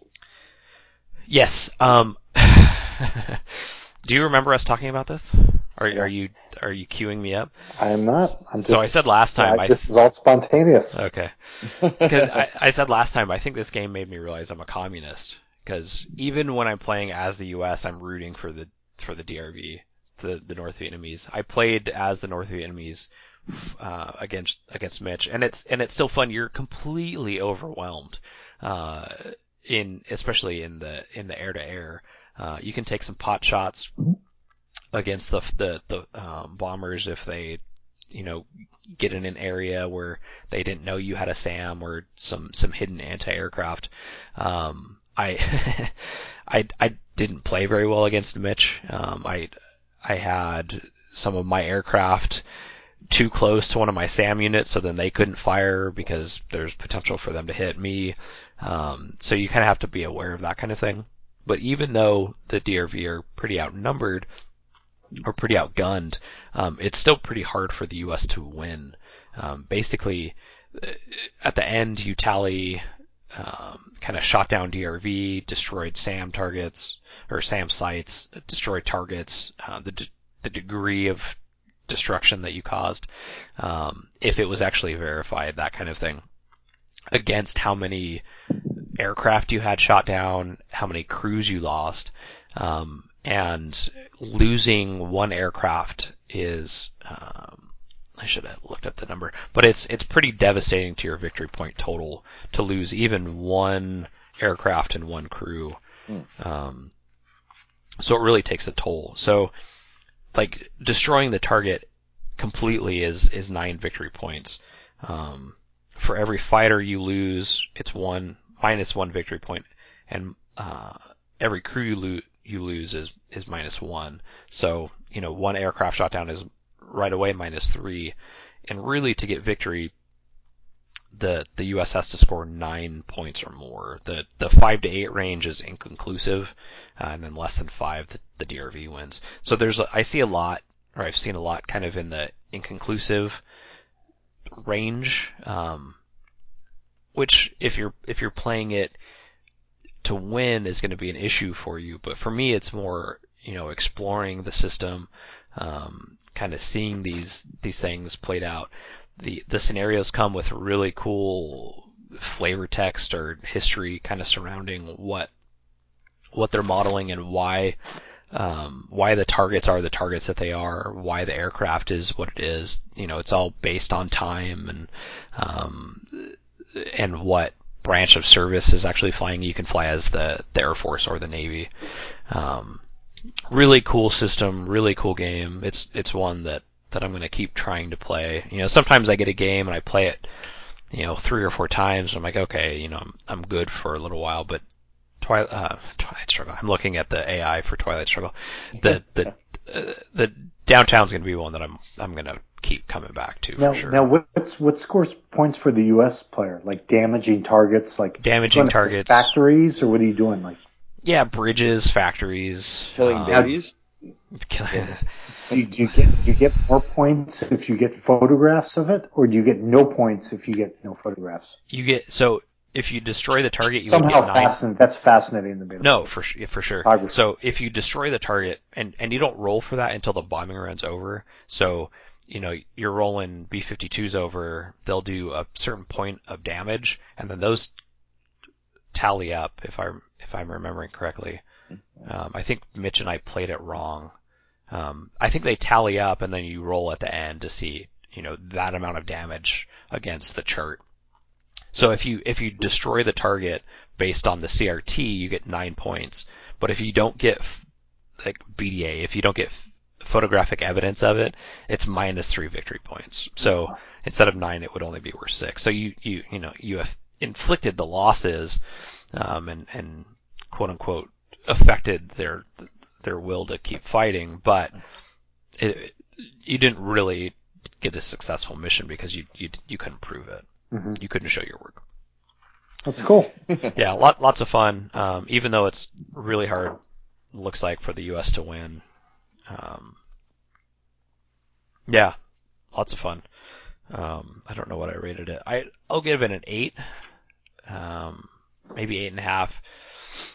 It's it's loads of fun. Beers, uh, your first couple games, you're gonna want to kind of take it easy just to make sure. There's a couple small rules that that's the kind of stuff that I tend to screw up. Um, but I, th- I think I'm at the point now, right, where I have everything. So the first couple games, you'll want to take it easy around, you know, four. Um, but once you get it, it's still probably not a super heavy beer game. Maybe maybe around six, just so that you can make sure that you're you're getting everything, um, and then not, you know, putting your aircraft where it's inflicting or not inflicting damage, but impeding your yourself in your war efforts. Lots of fun. Highly recommend it. If they put the reprint up on P500, I probably won't get it. Um, as much as I love rebuying games for some strange reason. Um, um, this one has enough in it. I ha- I got the it comes with the the one I bought came with the expansion, which adds like Australians or something. Um, I haven't gotten there yet, but loads of loads of fun. Uh, if they if they put it up, I would recommend people definitely back it. It's it's it's good fun. That wasn't Good. too rough, right? Good. No, that was good review, dude. Excellent. Especially since you sound like you're like on your last legs. I'm, I'm hurting. This this podcast is not coming out tonight, folks. No, it's not. I was just gonna tell you. It'll be tomorrow. So, uh, So, do we so need? do we Jason, need to- like, just in case, can I have your games? Like, um, like you're not sounding too good, so I'm thinking, you know, I, I I'll, I'll, I'll, we I'll did before someone else asks. I think we've talked about this before. Who gets the games? Yeah. yeah. So I could do ASL minute unless we want to wrap it up. Um, fine. yeah. Go for it. Okay, so uh, this is going to be the ASL minute. So this is where Jason would put in the ASL minute theme. The time down now. ASL. ASL Minute, brought to you by Lucas Stonewall Brooks. So we're like, I'm here to talk to you about something called residual firepower. Residual firepower is located when you fire in a hex. It just doesn't go away, that fire. It still stays in the hex. It's amazing. So in ASL, if you shoot at a location, half the column of the firepower still stays there. So later on, are you telling me that if later on some guys run through that hex, they're going to get attacked by half the firepower value? That is incredible, but it's true. So in ASL, if you shoot at a hex, even though you're no longer firing at that hex, if someone else moves through that hex, they will still get affected by that firepower. Now that there are some restrictions, residual firepower can never form a fire group. Also, MF and MP expended simultaneously do not cause multiple residual firepower attacks. Are you? I can't believe that. That isn't. That is just incredible. And that's it for residual So fire. is that is that during the same turn or is that? Ooh, that's fucking brilliant. Okay, That's better than your Ah. Sean Connery impression. I'm sorry, Jason. What was your question? Are you telling me that dog eats avocados? That is amazing. So the firepower stays there through through the turn or It, continuously? it only lasts through the movement phase. okay. It's that's- green. That, that was my The question. marker is green colored, and that's what tells you that once the movement phase is over, it gets lifted up off the table. Uh, So if you try to move units through the same hex, basically if units run through a hex and get fired at, and then later on you try to run some more units through that hex, they also get affected by that firepower at a reduced result. Are you? That is incredible. That's all. I, that's all I got. That's awesome. that's all he says. That's all he That's does. awesome. Dude, we're so getting Emmy for this now. Yeah, So that was fun. I, I do have a bit of a rata. It was Paul Klimstrom, who Cl- Paul Are you who we were talking kidding about. me? Dave Are- was right. Are you kidding me? But but Dave, Dave was right.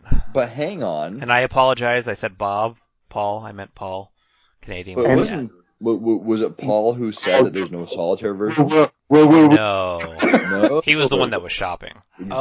Oh, okay. We were talking about different people. The guy who said it was no solitaire version, I think, was Greg from Australia. Yes. In the same thread. Okay. Yes. Shopping. And I, I replied to it and I said, Greg, I see. Greg, you're upside down, blood's rushing to your head, I understand. Your toilets are flushing the wrong way. You're not thinking straight. It's the whole thing. I get it. I thought I'm you were a talking about hack Australians because I'm half Australian, so. or whatever, they'll, you know, they can hate me. That'll be Well, alright. well, apology accepted, uh, Jeff Yes. and Jason.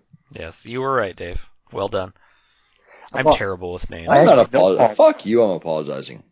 No, I Canadians I- never say That's the they're Scotch sorry. talking. Hey Jeff, I Canadians already never say they're accept- sorry. Oh, wait it's a too minute. late. I already accepted it.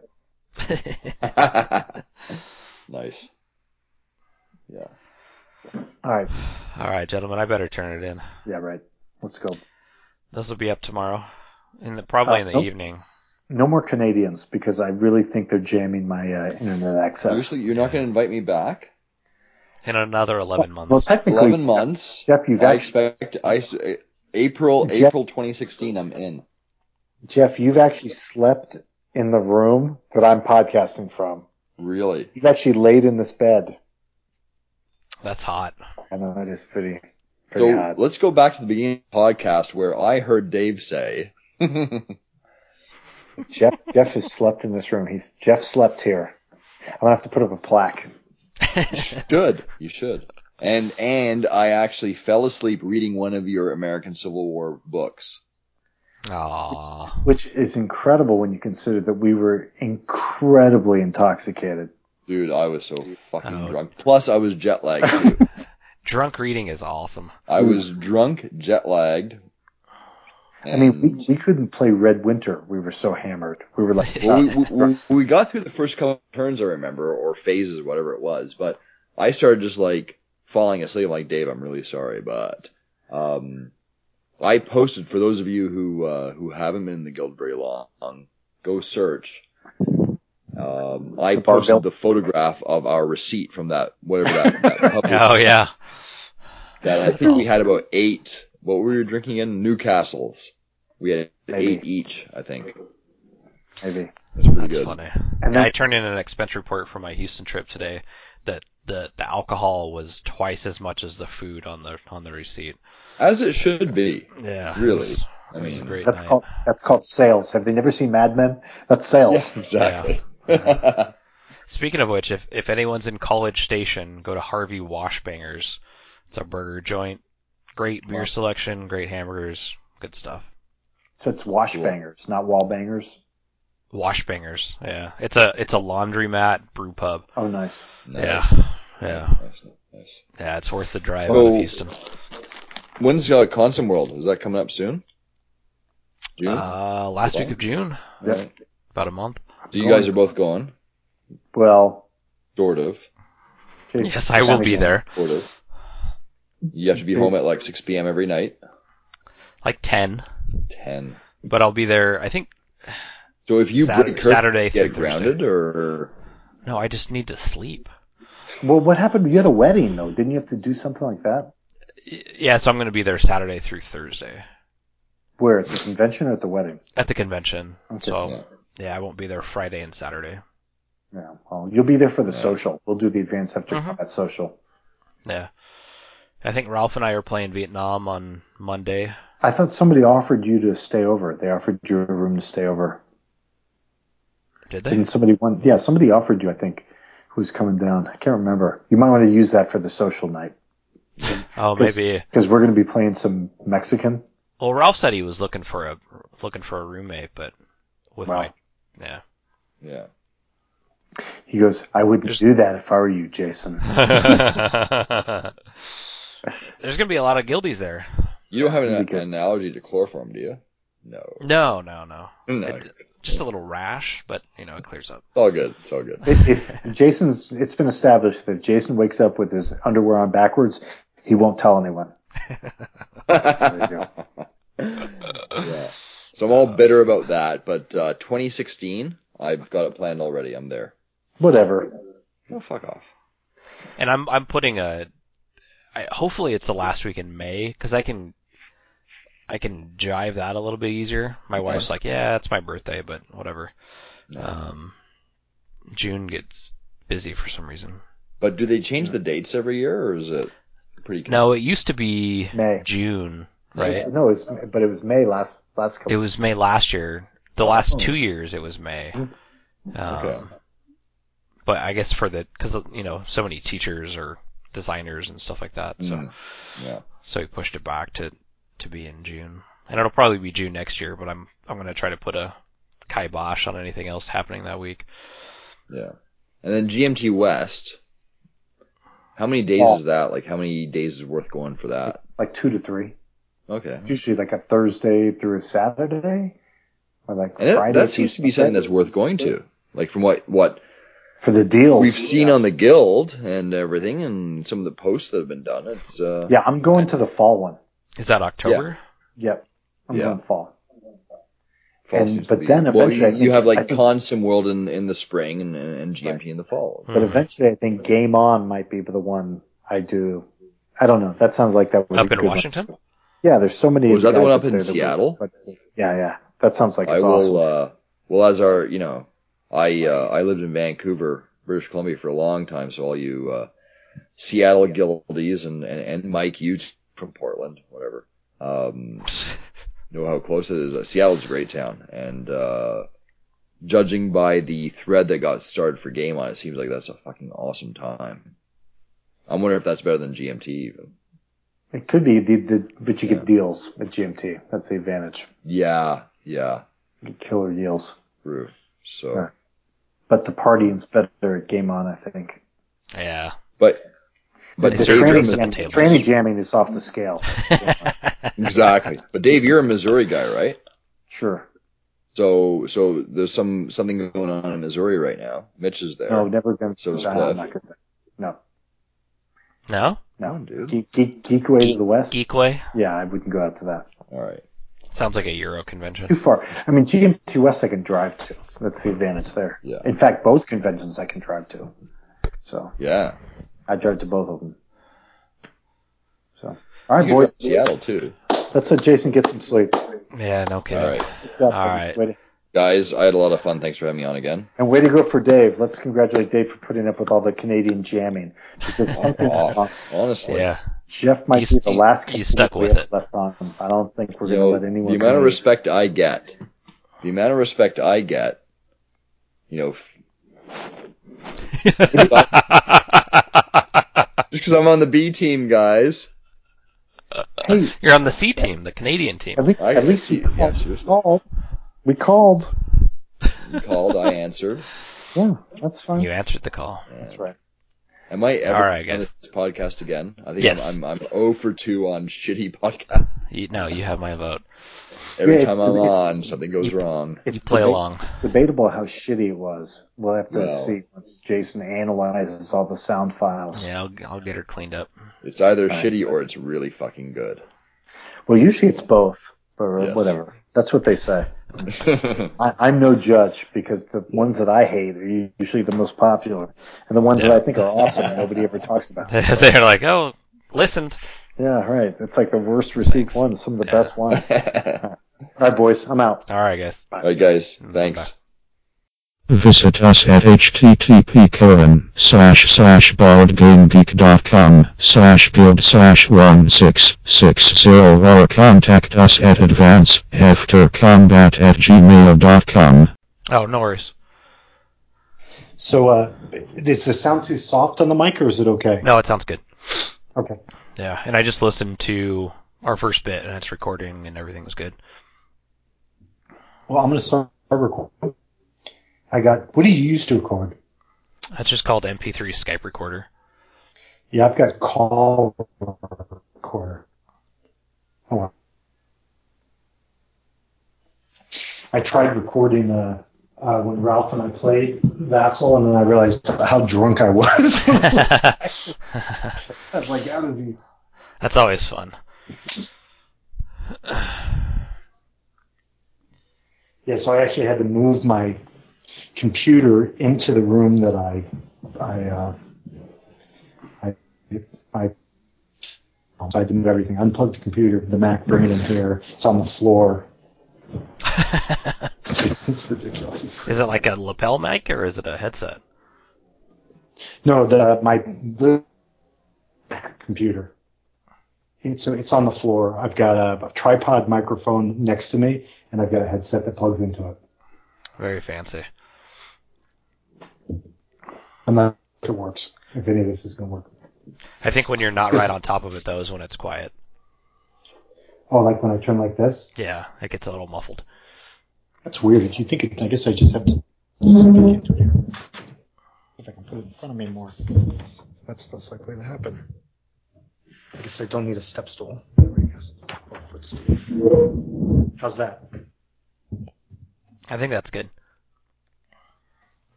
Then I'll just kind of stay in front of the thing, so you can hear me pretty clearly. Um, it's still a little bit soft, but it's clear. I was getting muffled before don't- when you're moving around. There's any, I, I guess like you have to have it like literally like a microphone, like I'm in a studio. It's ridiculous. I think so. Yeah. Get, get Like- right, right up on it. Like when I'm like this, is Yeah, that's good. or is it still soft? No, that's good. Wow, this is starting to feel too much like work. I know, seriously.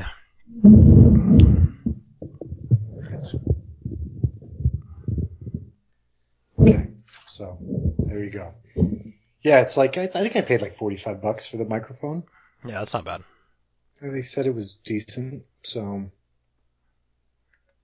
we'll see. I like it. Yeah, so on the call recorder, I can see the input and I can see the output, like when you talk. So Okay, so it's monitoring the levels and all that. yeah, Very fancy. I'm not sure if they're balanced or anything. I, don't, I have no idea. It's it's the free version of it. I went to Jason style and I refused to pay Yep. the money for it. So Yep. It's a good move. all right, so I'm gonna run the quiz again, basically. Okay. You know, the same quiz. Oh yeah, that's a good No one no one heard it. Yeah. no spoilers. Should we get him in here? Yeah, let me just close my door real quick so I don't get interrupted.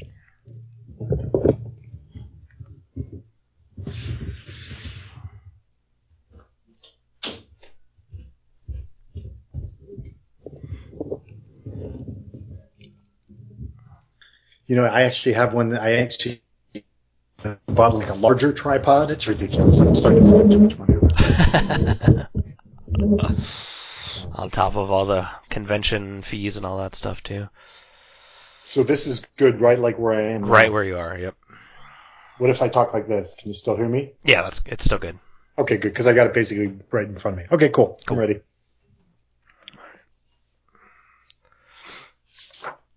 It doesn't show him as signed in, but hopefully the call goes through.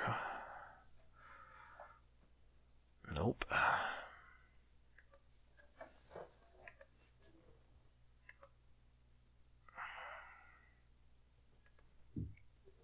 There he is.